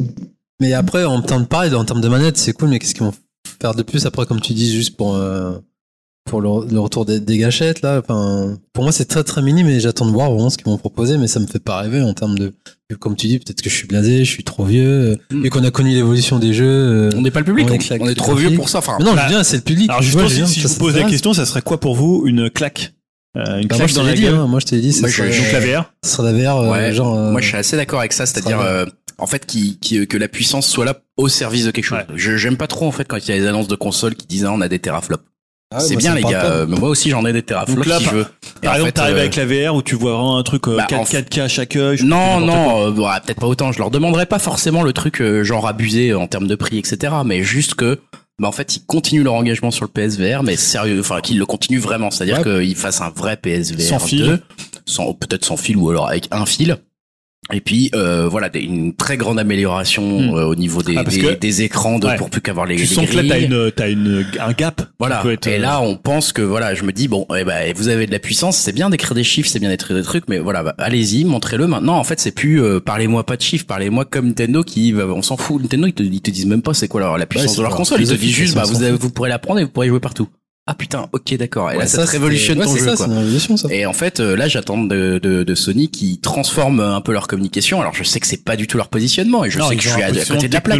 hein, vitrine Mais, euh, mais hein. j'aimerais bien en fait qu'au lieu de dire bah on a une console qui sera plus puissante, va charger plus vite, etc. Bah qu'ils disent aussi on va s'en servir aussi peut-être du coup différemment, mieux de la technologie et de la puissance.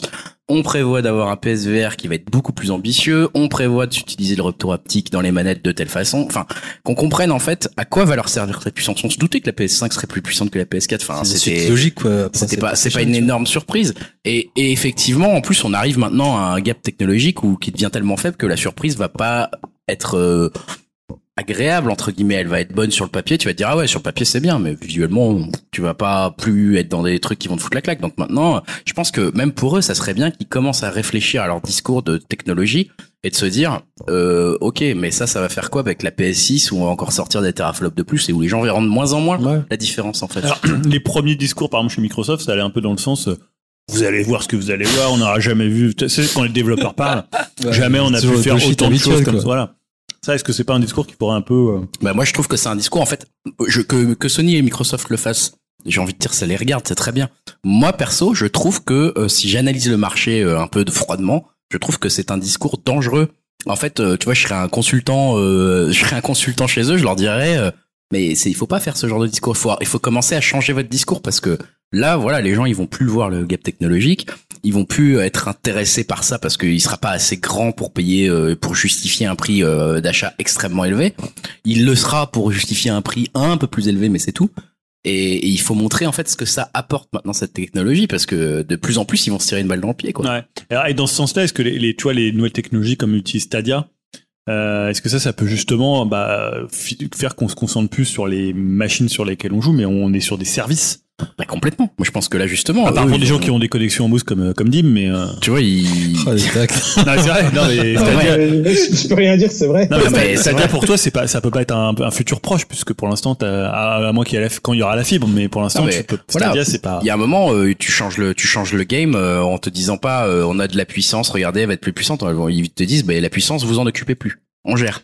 Genre, vous allez faire autre chose, vous- ça va se passer différemment, vous allez vous abonner, vous allez faire. Et tu vois, là, ils ont, mais déjà, tu vois, du coup, du- le, le discours de la PS5, ça va être quoi face à ça? Parce que Google, il pourra toujours dire, bah, nous, nos serveurs de teraflop, ils en ont 100 millions. Ouais, c'est ça. Enfin, Ça là, sera genre, toujours plus euh, puissant, ils seront toujours à jour. Enfin, genre, euh, ok, mais euh, en fait, t'as des nouveaux concurrents qui, de toute façon, vont faire mieux que toi maintenant. Euh, Google vient de trouver euh, comment faire pour faire des, des ordinateurs quantiques. euh, Enfin, tu vois, Mm. maintenant ils ont, ils maîtrisent ça, donc un truc qu'on pensait pas pas- fa- faisable tout de suite, ouais. euh, qui seront maintenant Mhm. d'une puissance quasiment, enfin, incalculable par rapport à aujourd'hui. Tu vois, c'est- si on... Quand ils vont déployer ça, qu'est-ce qu'ils vont dire Sony face à ça? Enfin, je veux dire, il y a un moment, en fait, ils- eux-mêmes, ils, voilà, ils se tirent une balle dans le pied à se dire, euh, bah ouais, on est puissant, on est puissant, Après, on est parce puissant. que mais- finalement, la, la technologie euh, du futur, ça sera la, la vitesse de l'information qui circule. Euh, bien sûr. Tu vois, et te Mais dire, bah, finalement, si t'as le truc le plus puissant, faut que tu puisses l'avoir chez toi. Oui, toi, aussi, ouais. Quelles sont tes raisons à toi pour l'avoir? Parce que je- on sait que tu vas, t'es intéressé par la PS5, toi, par exemple.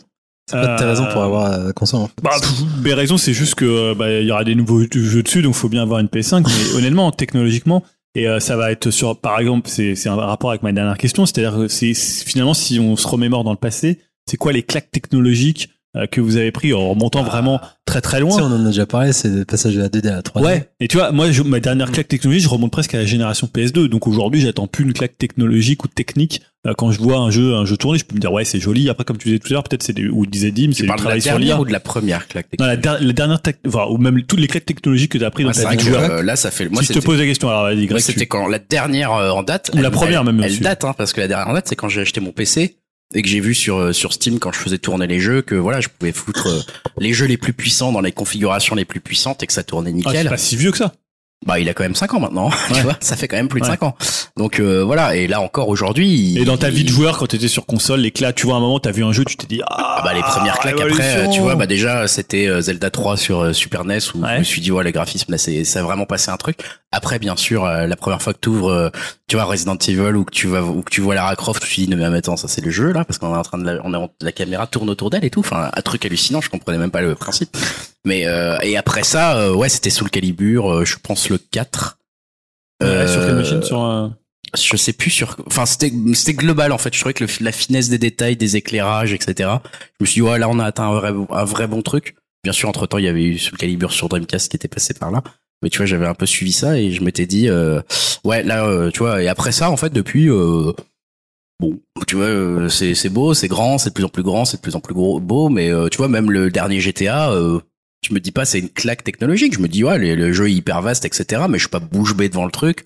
Je me marre bien, mais c'est plus des claques technologiques pareil quoi. Ah, moi, je t'ai dit, euh, t'as celle 2D 3D, hein, Mario 64, que j'y reviendrai toujours. euh, après, t'as la Wii, notamment le fait, comme tu dis, de, Ouais, la jouabilité. de jouer, euh, sur No More Heroes, quoi, contrôler ton katana avec euh, la Wiimote, c'était, ouais, c'est trop bien, en fait. Après, la Switch aussi, pour moi, le fait de pouvoir euh, jouer Ouais. en mode docké ou en mode portable, c'est juste tout con, c'est, tu mets, tes- tu mets ta Switch, hop, tu joues sur le grand écran, tu l'enlèves, tu joues en portable, bah, ça marche sur moi. Après, je te dis, la PS4, c'est cool, mais j'ai pas de claque sur la PS4.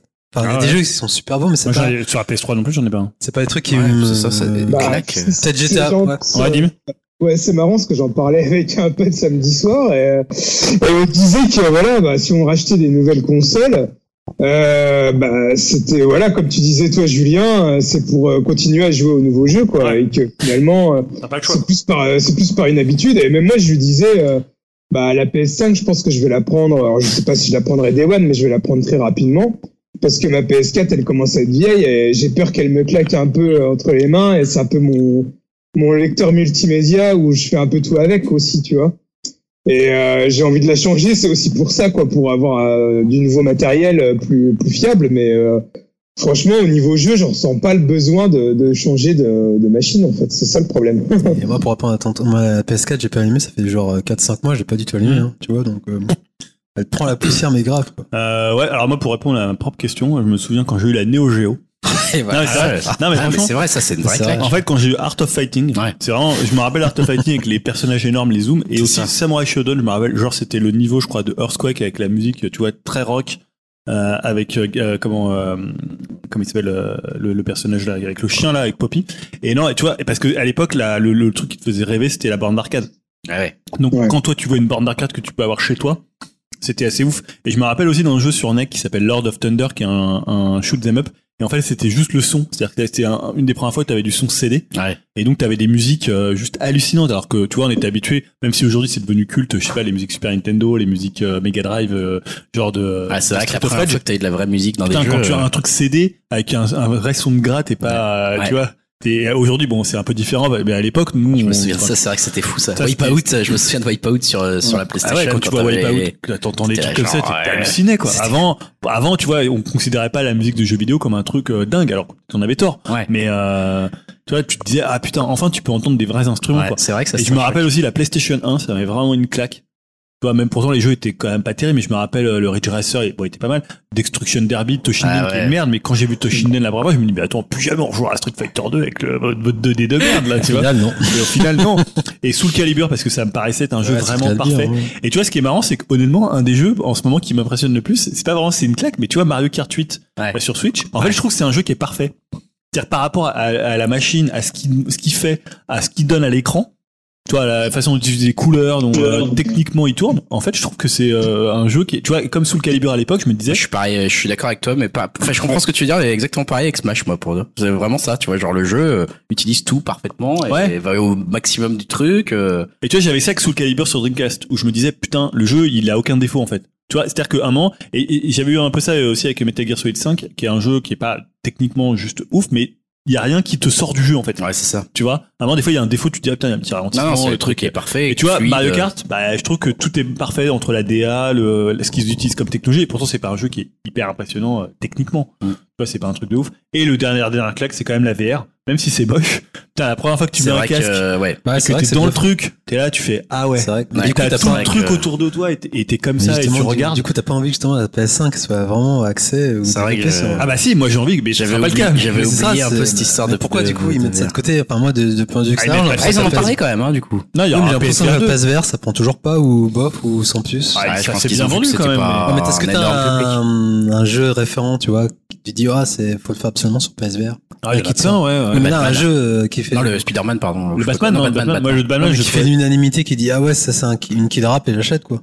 Bon, moi, j'ai pas Le petit jeu de robot là. Bah, il y a, moi, je trouve que ouais, il y a Astrobot, il y a comment Moss cool, qui est ça. quand même pas mal, il y a Superhot qui est quand même un jeu Ah assez putain, excellent qu'est-ce que c'était Mais là, génial. dernièrement, dis-moi, Ah, c'est un jeu VR, tu vois. Bah si, il y a eu le truc euh, basé sur, euh, tu sais, euh, le truc un peu euh, série B là, où t'es un flic, euh, tu sais, qui, qui était dans la- les, les démos là dans PlayStation Worlds, et ils en ont fait, j'ai plus le nom de ce jeu là. Ah, Ouais, oui, ça, ça résume, ça Ah résume oui, je l'ai pas acheté, c'est pour ça. Tu vois. Non, mais... Non mais c'est vrai qu'après euh, clairement c'est pas un univers pour En plus, l'instant. on parle, on de la explosé, quoi. PS5, mais Xbox, c'est pareil, j'ai l'impression que ça va être encore pire. Enfin, c'est. Bah ça va être de la même machine. Oui, mais comme tu dis, ils évoluent pas, quoi. C'est Bah, Xbox en plus alors eux c'est encore plus technique technique technique quoi. Enfin, bref. Moi, je suis curieux de mais- savoir. hein. Il y a quand même un public hein, pour ça. hein. Oui, justement, je suis curieux de savoir. là. s'impressionnent. euh, Ouais. Et il y a des gens, eux, euh, ce qu'ils attendent du jeu vidéo, c'est tous les ans avoir euh, leur Call of Duty, Leur leur, FIFA. et tout, et que ça soit de plus en plus réaliste. Et Ah, mais- ah, mais- de moins en moins, quand même. Ouais, mais regarde, le, le jeu qui est le plus joué actuellement, c'est euh, Fortnite. Bah ouais. Et Fortnite, techniquement, c'est une merde. hein. C'est de la pousse ouais. Enfin bon. Tu vois? Et pourtant, les gens, Ouais. ils sont à fond dessus et voilà. En parlant aussi de claque technique, et de, enfin, pour moi, je pense que le dernier gros triple A qui m'a qui m'a vraiment mis une claque, c'est euh, Red Dead euh, Ouais. Redemption 2. Où là, je trouve qu'au niveau du réalisme, Ouais. l'illusion, on va dire que que tu joues dans un monde qui, qui est réel, Qui est euh, vivant, ouais. ça c'est ça c'est dingue quoi. Franchement, euh, enfin Rockstar, ils arrivent toujours à créer euh, Ah, ça, cette pour le coup, illusion-là. Et là, enfin graphiquement, c'est c'est une méga une méga claque. Ouais, parce que ce que- c'est vrai ce que tu dis, c'est-à-dire que même techniquement, tu tu t'as pas une claque, mais en fait, tout est tellement euh, réel. Mm. Euh, chaque animation, Ça, chaque détail, Pour le chaque coup ça élément. ça va s'améliorer beaucoup. Ouais. Enfin c'est ça qu'on là pour le coup la claque. Et Si c'est ce genre de claque là qui te plaît, euh, Dim, euh, toi je pense qu'avec la PS5 tu seras servi parce que je pense que Ah, là-dessus ça. va progresser de ouf justement les mondes, la réalité des mondes, les petits détails qui font que tu te tu te plonges de plus Mais en du plus coup, dans le pareil, moi, je suis curieux de savoir euh, en termes japonais ce qu'ils vont proposer, vu que c'est toujours. euh, Bah, comme ils sont toujours en retard techniquement, Ouais, c'est ça. jeux Qu'est-ce que PS4. ça va être pour eux, la PS5 Ça, ça m'intéresse voir, mais bon, bref. Ouais. Voilà. Mais du coup, ouais, euh, n'hésitez pas à laisser des commentaires. Enfin, Ouais, je suis vraiment curieux de savoir. euh, Si vous avez encore des claques techniques, euh, si vous attendez vraiment motivations Je pense que t'es PS5 plus jeune et que tu fais des gros triple A quand même. Quand t'attends vraiment ça et que t'as- quand tu t'es vis, tu vois. Ah oui, non, mais c'est sûr que les auditeurs euh, qui viennent en tout cas sur no- notre euh, forum, euh, j'ai l'impression qu'ils sont à peu près de nos âges, euh, 30 Ouais, et 40, quoi. et que du coup ils ont un peu passé ce, ce cette période-là, quoi. Mais bon. Sauf Enfin, enfin bref. Passons, on garde la. euh, Je te laisse la parole, Julien, pour les projets risqués et qui ouais et qui hype. euh, Je te laisse enchaîner les deux. Donc euh, projet risqué, bah, je vais vous parler de- du retour d'un classique de la de la DS, hein, Ouais. euh, de Nintendo. Un de ces rares jeux pour le coup qui a servi à démocratiser le jeu vidéo, hein, pour parler un peu vulgairement. C'est le programme d'entraînement. Cérébral du docteur Ouais, Kawashima le nom qui avait fait euh, vendre des paquets de DS euh, par là. Ouais. Alors c'était quoi? C'était un médecin célèbre qui te donnait avec un peu de dédain quand même l'âge de ton, de ton Ah, cerveau. Ah, j'avais 93 ans. Et bah qui te promettait avec force exercice de mémoire, de calcul et de rapidité d'améliorer tout ça. Eh bien, le 3 janvier 2020, juste après la soupe à l'oignon, il va revenir sur Switch pour un opus bah, qu'on imagine pas franchement révolutionnaire, hein, puisqu'on parlait de- d'innovation, de, révolution. Pour le coup, il a, à mon avis, toute, il a toujours la même gueule polygonée, là, assez, assez dégueulasse. Ouais. Euh, il sera fourni avec un stylet. Les stylets, j'ai dit c'était est, je c'est le- ça. je Ouais, je me souviens sur- que tu me l'avais déjà annoncé sur l'iPhone, Voilà. euh, je sais plus combien. non, mais euh, Non, quand j'étais avant d'avoir des iPhones, j'avais un petit portable avec un stylet. Tu te, moquais de moi, tu te gosses, tu te gossais de mon stylet. Et euh, voilà, donc ça revient. Et il y aura du multijoueur local, donc euh, voilà, peut-être pour un jeu familial, ça peut être sympa. Et il y aura des expériences liées aux capacités infrarouges du Joy-Con. Alors, en fait, je trouve que c'est pas risqué pour le, le jeu en lui-même, hein, ça va garder les mêmes bases. Mais en fait, savoir si tu peux refaire sur une machine différente euh, un nouveau succès d'un jeu iconique d'une autre machine. Tu vois, c'est toujours un, un peu comme, euh, bah, tu vois, est-ce que Wii Sports, ça, quand c'était revenu sous forme sur euh, Wii Ouais. est-ce que tu peux le refaire? Est-ce que, je sais pas, Wii Fit, ça peut remarcher Là, ils vont faire le, le truc euh, Avec les bandeaux, là. Adventure, là. Apparemment, c'est pas mal en plus. Ouais, bah, des retours. Les Mais tu retours. vois, tu vas craquer, on sait, on sait très bien. Non, non, Ring Adventure? Ça Ouais, il va craquer. non. Putain, il a acheté One to Switch. Ah, moi faux. j'ai vu la preview sur Gamecult, ça Ah. m'a donné envie, hein, ça a l'air cool. hein. Ah tu ouais vois, tu vois, tu vois, Ah ouais, ça y est, enfin, retournements de ont ça commence. Ouais. J'ai vu Puyo y jouer, ça avait l'air vraiment Regarde, sympa. Julien, il va craquer. Putain, Non, ma fille, elle le veut. Voilà, Ah, on connaît l'excuse. hein. Non, c'est pour ça, c'est si tu veux avoir le, le, le physique de de comment on discutait de qui tout à l'heure de merde, j'ai oublié son nom. De- John Cena De- ouais, de- ouais. Ah ouais, non, bah, ah Rock. ouais. Ah non, j'ai pas trop envie d'avoir le physique de The Rock quand même, en plus. En vrai. Donc voilà, voilà pour euh. Kawashima. Projet qui hype. Oui, bah c'est le grand final de Fortnite. Hein. euh. Alors on avait parlé ici de Fortnite au moment où on parlait de la prolifération des battle royale et bah on avait dit c'est pas tellement notre tasse de thé. Alors personnellement ça a pas changé, je me suis Non. toujours pas mis à Fortnite. Je sais Ah, pas un si- peu à Tetris quand même, hein. Ah tu veux dire que oui, 99. ouais, est-ce que c'est un battle royale? Ouais, c'est. Bah, c'est un Battle Royale, hein, C'est vrai, Tetris. c'est vrai que c'est un battle Ouais, royale. Mais un peu différent parce que j'ai pas toujours l'impression qu'il y a des gens qui jouent contre moi. Ah, C'est parce que tu finis 99e, connard. je m'arrête trop tôt. Je m'arrête trop tôt, c'est ça. Euh, bah voilà, faut savoir reconnaître le génie de la communication de Epic Games, puisque pour la fin de la saison 10, Fortnite a littéralement disparu. Il s'est volatilisé dans un trou noir géant, bah, laissant orphelins les étudiants, les chômeurs et les joueurs de foot, hein, qui peuvent plus faire leur petite danse quand ils marquent des buts. Et euh, bah, c'est dimanche soir vers 20h. Alors la fusée de Dusty Depot, elle a décollé et explosé en plein vol, euh, qui a provoqué la chute d'une météorite qui a propulsé en fait les joueurs dans les airs. Et ils ont donc assisté impuissants euh, à, l'aspiration de littéralement de l'air de jeu avant de disparaître eux-mêmes, donc euh, avalés par le trou noir géant. Et depuis, bah, ça a été un écran noir, plus de connexion possible à l'un des, des jeux les plus joués et les plus streamés au monde. Et euh, bah voilà, c'est surtout ça a été un grand coup de communication parce qu'on en a énormément parlé dans tous les médias, des médias généralistes, euh, des médias évidemment jeux vidéo. Mais euh, je voyais des, des fois il y avait trois quatre news BFM TV, euh, Fortnite a disparu. Où est Fortnite? Alors rassurez-vous, un Fortnite va revenir puisqu'ils ont annoncé maintenant là depuis, je crois que c'était hier, le chapitre 2 Et voilà. pour la saison donc 11. Mais ça veut dire qu'ils ont quand même coupé pratiquement deux jours. Ouais. Et à l'échelle quand même d'un truc où tu gagnes de l'argent ou de la, la- Ouais, c'est bah, la perte, le temps la c'est perte. c'est de l'argent. Après ça se retrouve en images, en, en communication. Mais et j'ai trouvé quand même c'était assez dingue. Ouais. C'était Euh, osé, ouais. Je pense que c'est génial. hein. Il y a des gens qui sont restés à contempler le trou noir euh, sur euh, sur euh, Twitch un peu comme euh, on pouvait l'avoir fait pour PNL à l'époque où ils avaient euh, révélé la, la Terre là, ils avaient mis une Terre pendant je sais pas combien de temps. euh, tu as regardé ça Ouais, c'était huit heures. 24 heures, je sais pas Ouais, quoi, 24 heures je crois. Et non mais voilà, je trouve ça assez dingue comme idée quoi. Bah, je trouve ça, ouais, c'est hyper bien pensé, c'est hyper couillu, et effectivement, ça a dû leur coûter une fortune Ouais, ouais. euh, en termes de pertes, mais ils le savaient, en Ouais. fait. Ils savaient qu'à un moment, ils allaient devoir mettre euh, les serveurs euh, off euh, pour pouvoir changer un truc. J'imagine euh, beaucoup de, de, de, de- d'assets design. Mais, euh, mais c'est vrai que putain, ils ont bien fait ça, et le fait que tout le monde en ait parlé, putain, mais quel coup de génie. Franchement, les mecs de Fortnite, on a beau dire, euh, c'est, après, c'est, c'est bien, ça veut dire que peut-être l'Epic Store aussi, ils vont avoir des, des, des bonnes idées pour réussir à le faire monter, euh, tu vois, en termes de communication, etc. Donc, euh, Cool, bien joué. Euh, on termine avec des conseils flash. Alors pour ma part, qui seront extrêmement flash, euh, dans le sens où je vais parler d'un jeu qu'on m'a prêté, que Julien m'a prêté, Super Mario Ah, Party. c'est bon, votre bromance là. Voilà, euh, exactement. On Mais nous, on se jeux. prête les choses quand on le dit. Et donc là, il m'a prêté Super Mario Party. et euh, j'avoue que pour le coup, c'était pas son meilleur. euh, c'était pas son meilleur. prévu- Bah, il m'avait prévenu. Il m'avait prévenu. Non, en fait, euh, ouais, grosse déception. On parle ici souvent de la Switch en des termes euh, plutôt euh, Élogieux. Et là, pour une fois, je me suis dit tiens, ça vaudrait le coup quand même de dire qu'un des jeux phares de la Switch, puisque les Super Mario Party, c'est toujours un événement sur les consoles Nintendo. Et ben, euh, celui-ci, euh, c'est vraiment un épisode qui est pas terrible au point où je me dem- demande si ça serait pas bien qu'ils en fassent un autre pour la Switch. Parce que franchement, trop d'idées, j'ai l'impression. celui-ci, euh, ouais, ça sent exactement ça. Ça sent le manque d'idées absolu. Tu te fais Bon, chier dans les temps, parties. C'est euh, le huitième. c'est le pff, Dixième, onzième, je crois. Non, ouais. douzième. Oh. Ouais. Et là, mais, mais ce qui est bizarre, c'est que je me marrais plus quand je faisais le cas. Alors peut-être j'étais plus jeune et je découvrais, mais je trouvais qu'il y avait plus de folie, plus de trucs un peu, euh, un peu concon, un peu, un peu à la style à la Wario. Et euh, là, c'est des, même les mini-jeux sont pas extrêmement drôles. T'es pas dans un truc complètement débile, donc euh, tu t'amuses, mais vaguement. T'en as quelques-uns où tu t'amuses, genre, il faut se prendre en photo, il faut pousser les autres, et voilà. Et donc ça, c'est un peu drôle parce qu'il y a quand même un côté un peu concon.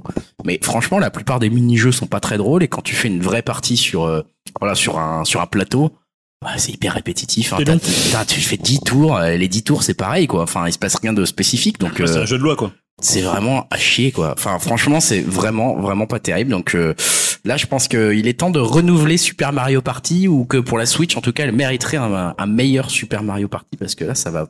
Je trouve que c'est très décevant et en plus le jeu est encore assez cher, donc. euh, voilà, évitez-le si un jour vous vous posez la question qu'un enfant, un de vos enfants vous dit ah peut-être le Super Mario Party on pourrait. Les enfants aiment bien quand même. Pff, Bah moi, tu vois, même Anaïs, ma fille, Ah ouais qui, qui a joué, qui a trouvé ça marrant, mais on n'y a pas trop joué longtemps, quoi. Alors Ah ouais. que Yves O, elle, y- elle y joue encore, on se dedans, quoi. Alors que non, ouais, Super Mario Party, pas trop. Et la VR On continue en fait La- sur la Switch? La, ah, euh, la, la petite truc, non, bon, on a tout construit, donc maintenant ça l'intéresse plus. Bah, c'est vrai que les jeux sont pas très intéressants, hein, Ouais. après, hein. C'était plutôt la construction des trucs qui était Donc il n'y a intéressant. pas de suivi quoi. Non, c'était plutôt la construction, effectivement, sur euh, les, les- la, la VR sur la Switch. Euh, toi, tu vas nous parler d'Astral Chain. Ouais, on, on parlé. Switch.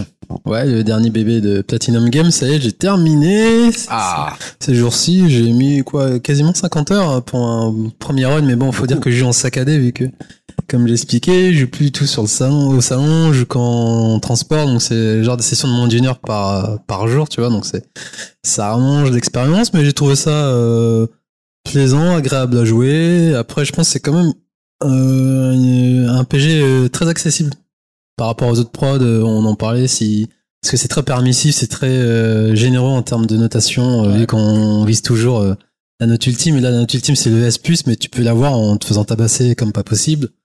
Ce qui Tu est- parles en normal? En normal, ouais. Après, je sais pas ce que ça donne en euh, niveau Platinum. En je sais pas, je sais plus le nom du. du... Il y aurait un Je difficile crois que et un hein. C'est pas Platinum Je crois que c'est platinum. Mais en même temps, tu sais pas, tu l'as refilé.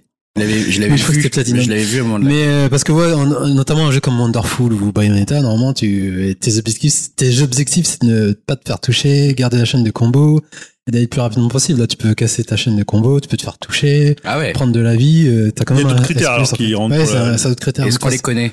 Euh, je crois que Zibou, un pote en commun, il nous en avait parlé, mais moi j'ai pas été, j'ai pas poussé le truc, mais faudrait que je lui pose la question, mais en fait, faut varier les combos, en fait, avec tes légions et essayer d'être le plus rapide possible. Mais après, quand tu te fais toucher, c'est pas pénalisant, Ouais. même en platinum, apparemment. D'accord. Donc, bah, à part ça, j'ai bien aimé aussi le, le fait qu'il fasse un peu, qu'il varie un peu, que ce soit une sorte de action RPG. Après, Ouais. c'est toujours des scénarios à l'américaine à la con. euh. Donc là, ton prochain objectif, c'est d'avoir des S plus partout. Ouais, là, j'ai, euh, là, je suis en normal, je commence à les, en, à les enquiller, en fait. Une fois que t'as- t'arrives à la fin, tu débloques Ouais. toutes tes légions et tu, tu roules sur le jeu. Ouais, tu, ouais, c'est ça qui est pas C'est ça mal. qui est- C'est qui le pas sentiment de puissance qui est sympa sur la Après, je galère encore toujours à, essayer de se faire les combos, comme c'est toujours, c'est très très varié, hein, niveau, niveau enchaînement. Tu vois, t'as vraiment des coups au fur et à mesure et non, c'est, c'est, c'est, bien fourni comme jeu. T'as des, plein de trophées euh, à gogo, donc, euh, Ouais. Niveau du réduit, euh, on en parlait de Zibou en pote commun, il a plus de 160 heures de jeu, tu vois. Donc, Et il a tout, tout en S+. ah ouais, donc t'as de quoi faire en termes Donc de. lui, il a fini, fini, fini, quoi. Ouais, là, il a dit qu'il avait fini vraiment. Ah, il- fini, il a tout. il a tout. 160 heures, ça Il quand même- avait ce côté, tu sais, quand tu finis un jeu où t'as investi Ouais. autant de temps, il a un peu la déprime, tu sais. Ouais, c'est ça. Mais c'est quand même cool. Enfin, je veux dire, euh, tu peux te dire un jeu, enfin, qui te file Non, pour de 160 la heures cheville, de... tu vois, non, ils sont pas bah, foutus de la gueule, c'est vraiment. Bayonetta, hein, si c'est tu veux cool, faire hein. tout Bayonetta, tu Après, j'ai j'ai pas encore euh, pris du recul pour te placer, notamment tu sais, dans les ports de PG, mais je trouve que c'est un bon cru, tu vois. Ouais. T'as l'air moins enthousiaste que quand tu parles d'un Wonderful, par exemple. Justement. Ah ouais, parce Toi, t'as l'air d'être de plus d'aimer quand il y a plus d'exigences, peut-être pour les combos. Non, mais c'était l'univers aussi qui me Mm. parlait plus Ouais. de Sentai, mais après, peut-être, là, celui-là, j'aime bien, hein. J'aime bien, mais là, j'ai, vu que j'ai pas encore assimilé les combos, je suis encore. Comment tu comment tu te positionnes euh, par rapport au fait que ça soit moche, par exemple? Moi, je trouve pas moche, tu vois. Tu veux j'aime dire au niveau de la DA, bien, ouais. moi, j'aime bien la DA, tu vois. Non, parce mais que moi, j'aime bien. la DA, euh, tu vois, tu- qu'on voit rien à l'écran, qu'on comprenne rien. Non, à mais ce c'est ça, se c'est tes yeux, euh, parce que tu sais pas jouer, gars. C'est le cas de tous les platinums, mais si Mais tu ouais, commences un c'est Bayonetta, tout, tu auras Ah, le même sentiment. Ouais. là, là, c'est que tu commences à comprendre. Bien les Dim, il a joué, Dim, il a terminé en plus. Il a terminé. Alors, Dim, t'en as pensé Euh, quoi, ouais, mais bon, mais. Je l'ai fait en facile, hein. Oh, mais quel escroc Putain. Je l'ai jamais testé en facile. Hein. Quel escroc mais Ah non, mais moi, comme je Putain. disais, moi, j'aime bien jouer pour me détendre et j'aime pas. euh, Pourquoi tu l'avais pas fait en normal le- normal, c'est faisable. T'as même pas de notes quand tu fais en facile. Non. Non, non, non, mais moi, je suivais. euh, bah, c'était voilà, pour m'amuser un peu, parce qu'il y avait des monstres, euh, voir, euh, suivre l'histoire et tout. euh, Ah, en même temps, il l'a pas bah, acheté, hein, c'est moi qui lui ai filé, hein, il s'en fout. voilà, j'ai j'ai pas le temps, j'ai 15 millions de jeux à faire, donc tout ça, je l'ai reçu. Moi, le temps avec vos conneries, là. Ah, mais il est pas très dur en normal en plus. Euh, non, il est pas trop Euh, non, non, c'est- vers la fin, ça commence sympa, très agréable, j'ai passé un bon moment. Ouais, t'as bien euh, aimé bon, il y a juste à force, ça devient un peu répétitif, les phases d'enquête. euh, Ouais, c'est vrai que les les phases d'enquête sont. missions annexes qui sont pas super passionnantes. L'infiltration le, est pourrie. le buzz de fin qui est un peu interminable, mais autrement, Ah, ça, euh, non, non, c'était, euh, j'ai passé un bon moment, ça fait très, euh, très manga, très animé, donc euh, moi, ça m'a plutôt plu. Ouais, Peut-être qu'il faut que je me mette en facile. En fait. Non, mais j'attends de de voir euh, quand tu vas t'y remettre. Hein. Bah ouais. Parce que là, t'es à fond C'est- sur Fire Emblem. mais- Enfin, à fond, euh, je fais ce que je peux pour avoir Ouais, du c'est temps de jeu, mais. C'est mais ça. comme j'ai dit, moi, c'est décousu. Mon temps de jeu, c'est que dans les transports et un petit peu à la maison. Mais C'est pas donc mal. du coup, je mets du temps. Je mets du temps, mais c'est pas mal. C'est pensé pour euh, du, du nomade aussi l'émission. Donc T'es pressé d'aller dans le métro, quoi. Un peu. Ça, c'est C'est ça. Donc ouais, moi j'ai bien aimé. Je vois. Bon, on, a- on y reviendra. Tu nous en soir, parleras je continue. euh, Je continue sur, sur le S fond. Ouais, ouais, j'aimerais bien que tu nous dises quand t'as fini le S+, du coup, ça serait intéressant de voir un peu combien de temps t'auras mis dessus. Pour terminer, je parle très, très rapidement parce que c'est pas une longue expérience, mais je voulais parler de Zelda. Link's Awakening et c'est pas tellement mon expérience dont je veux parler, c'est celle de ma fille, puisque donc euh, j'ai acheté ce, ce fameux jeu dont on qu'on évoquait la dernière fois dans notre débat sur euh, les remakes, est-ce que c'est vraiment le vrai Zelda Link's Awakening notamment, c'était une des questions qu'on se posait. Et là donc euh, bah voilà, j'ai j'ai eu l'occasion d'y jouer, de commencer, de faire quoi une heure le premier donjon, enfin voilà un petit truc comme ça. Euh, donc enfin en même temps une heure c'est déjà une bonne partie du jeu. En fait il est pas très long, hein, ça se sent. hein, tu finis déjà le premier donjon, etc. Tu te dis oula s'il y en a que ça va aller vite. Euh, et, euh, et en fait non, ce qui m'a surtout intéressé, c'était déjà est-ce que je retrouvais un peu mes, mes, mes sensations et mes souvenirs, etc. Et alors là, la réponse, elle est complètement euh, affirmative. Mais à ma première surprise, à moi-même, en fait, j'en étais le premier surpris.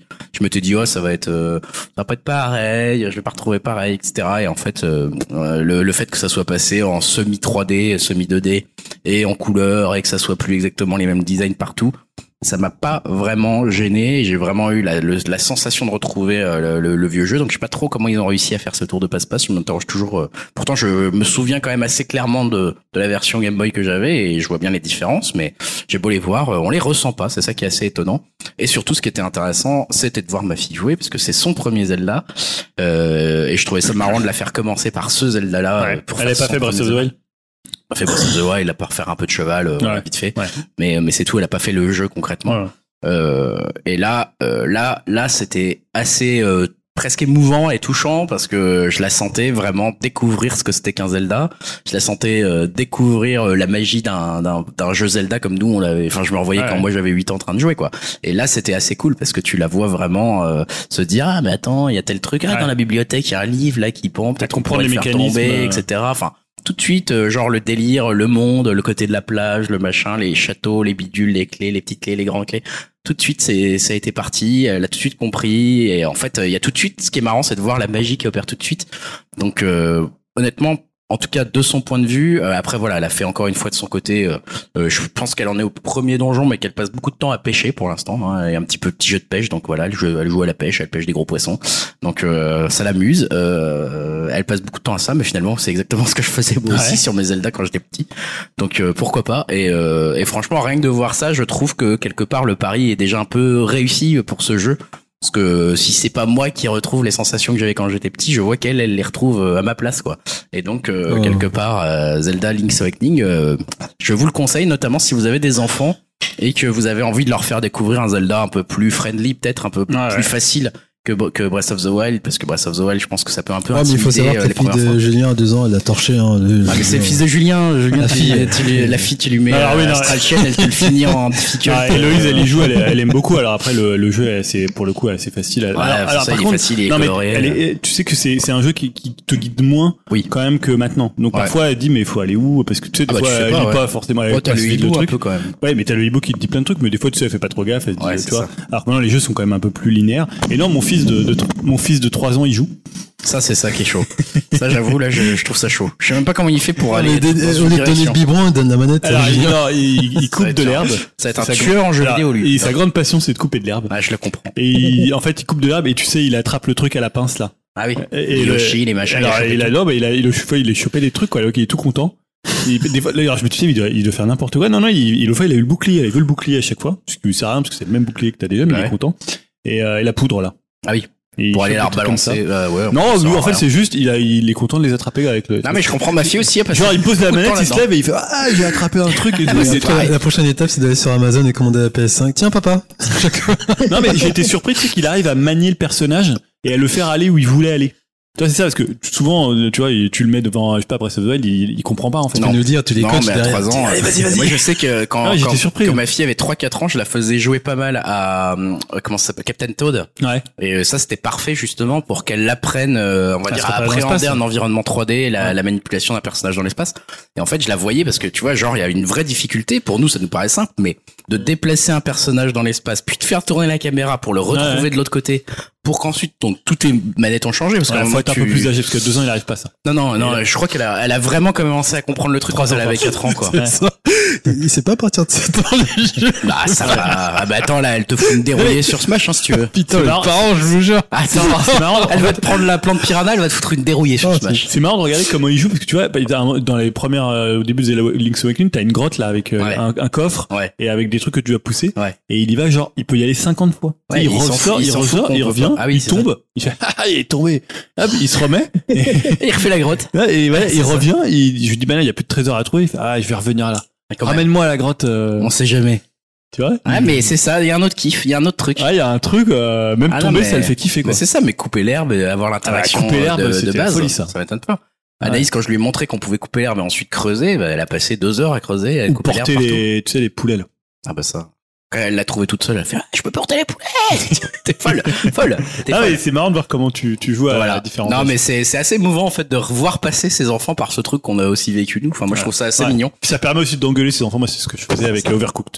Ouais, ça c'est euh, ça c'est pas mon assez truc vite. préféré. Moi c'est dans Yves O plutôt. Ah, dans Pourquoi Yves tu m'as lâché putain Voilà, c'est un peu ça. Voilà, ça c'était pour nos, Pour nos confessions intimes. hein.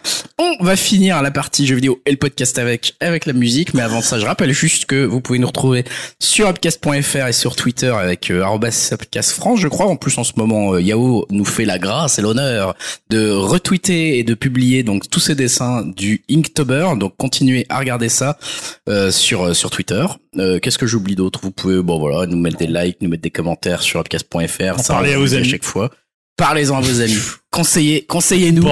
Ouais, parce que. Mettre des étoiles sur Apple. euh, Ouais, non, mais on a constaté qu'on ne grossissait toujours pas après 5 ans. Et Parce qu'on fait pas assez de promos. Est-ce qu'on se- euh, et que moi je m'en inquiétais un peu le jour, je me disais T'as bah, fait une déprime en plus. j'ai fait une mini déprime en Ah me ouais disant mais est-ce que ça vaut le coup? Est-ce que Tu ça vaut tout le coup claquer.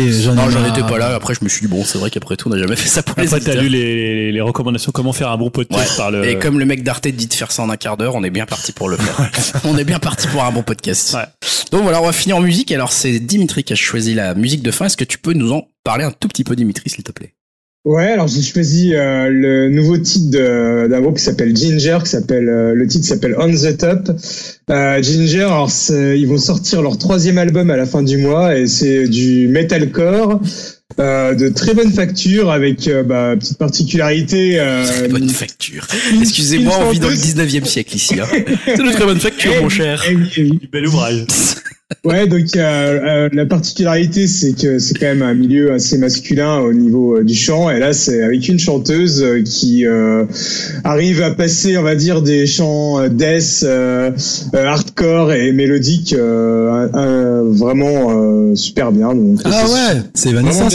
C'est Evanescence. D'ailleurs, elle ressemble un peu physiquement hein, à Evanescence. Euh, physiquement, elle peut ressembler peut-être à la chanteuse d'Evanescence. Moi, elle est quand même Tu euh, plus jeune que la chanteuse d'Evanescence, euh, surtout moi.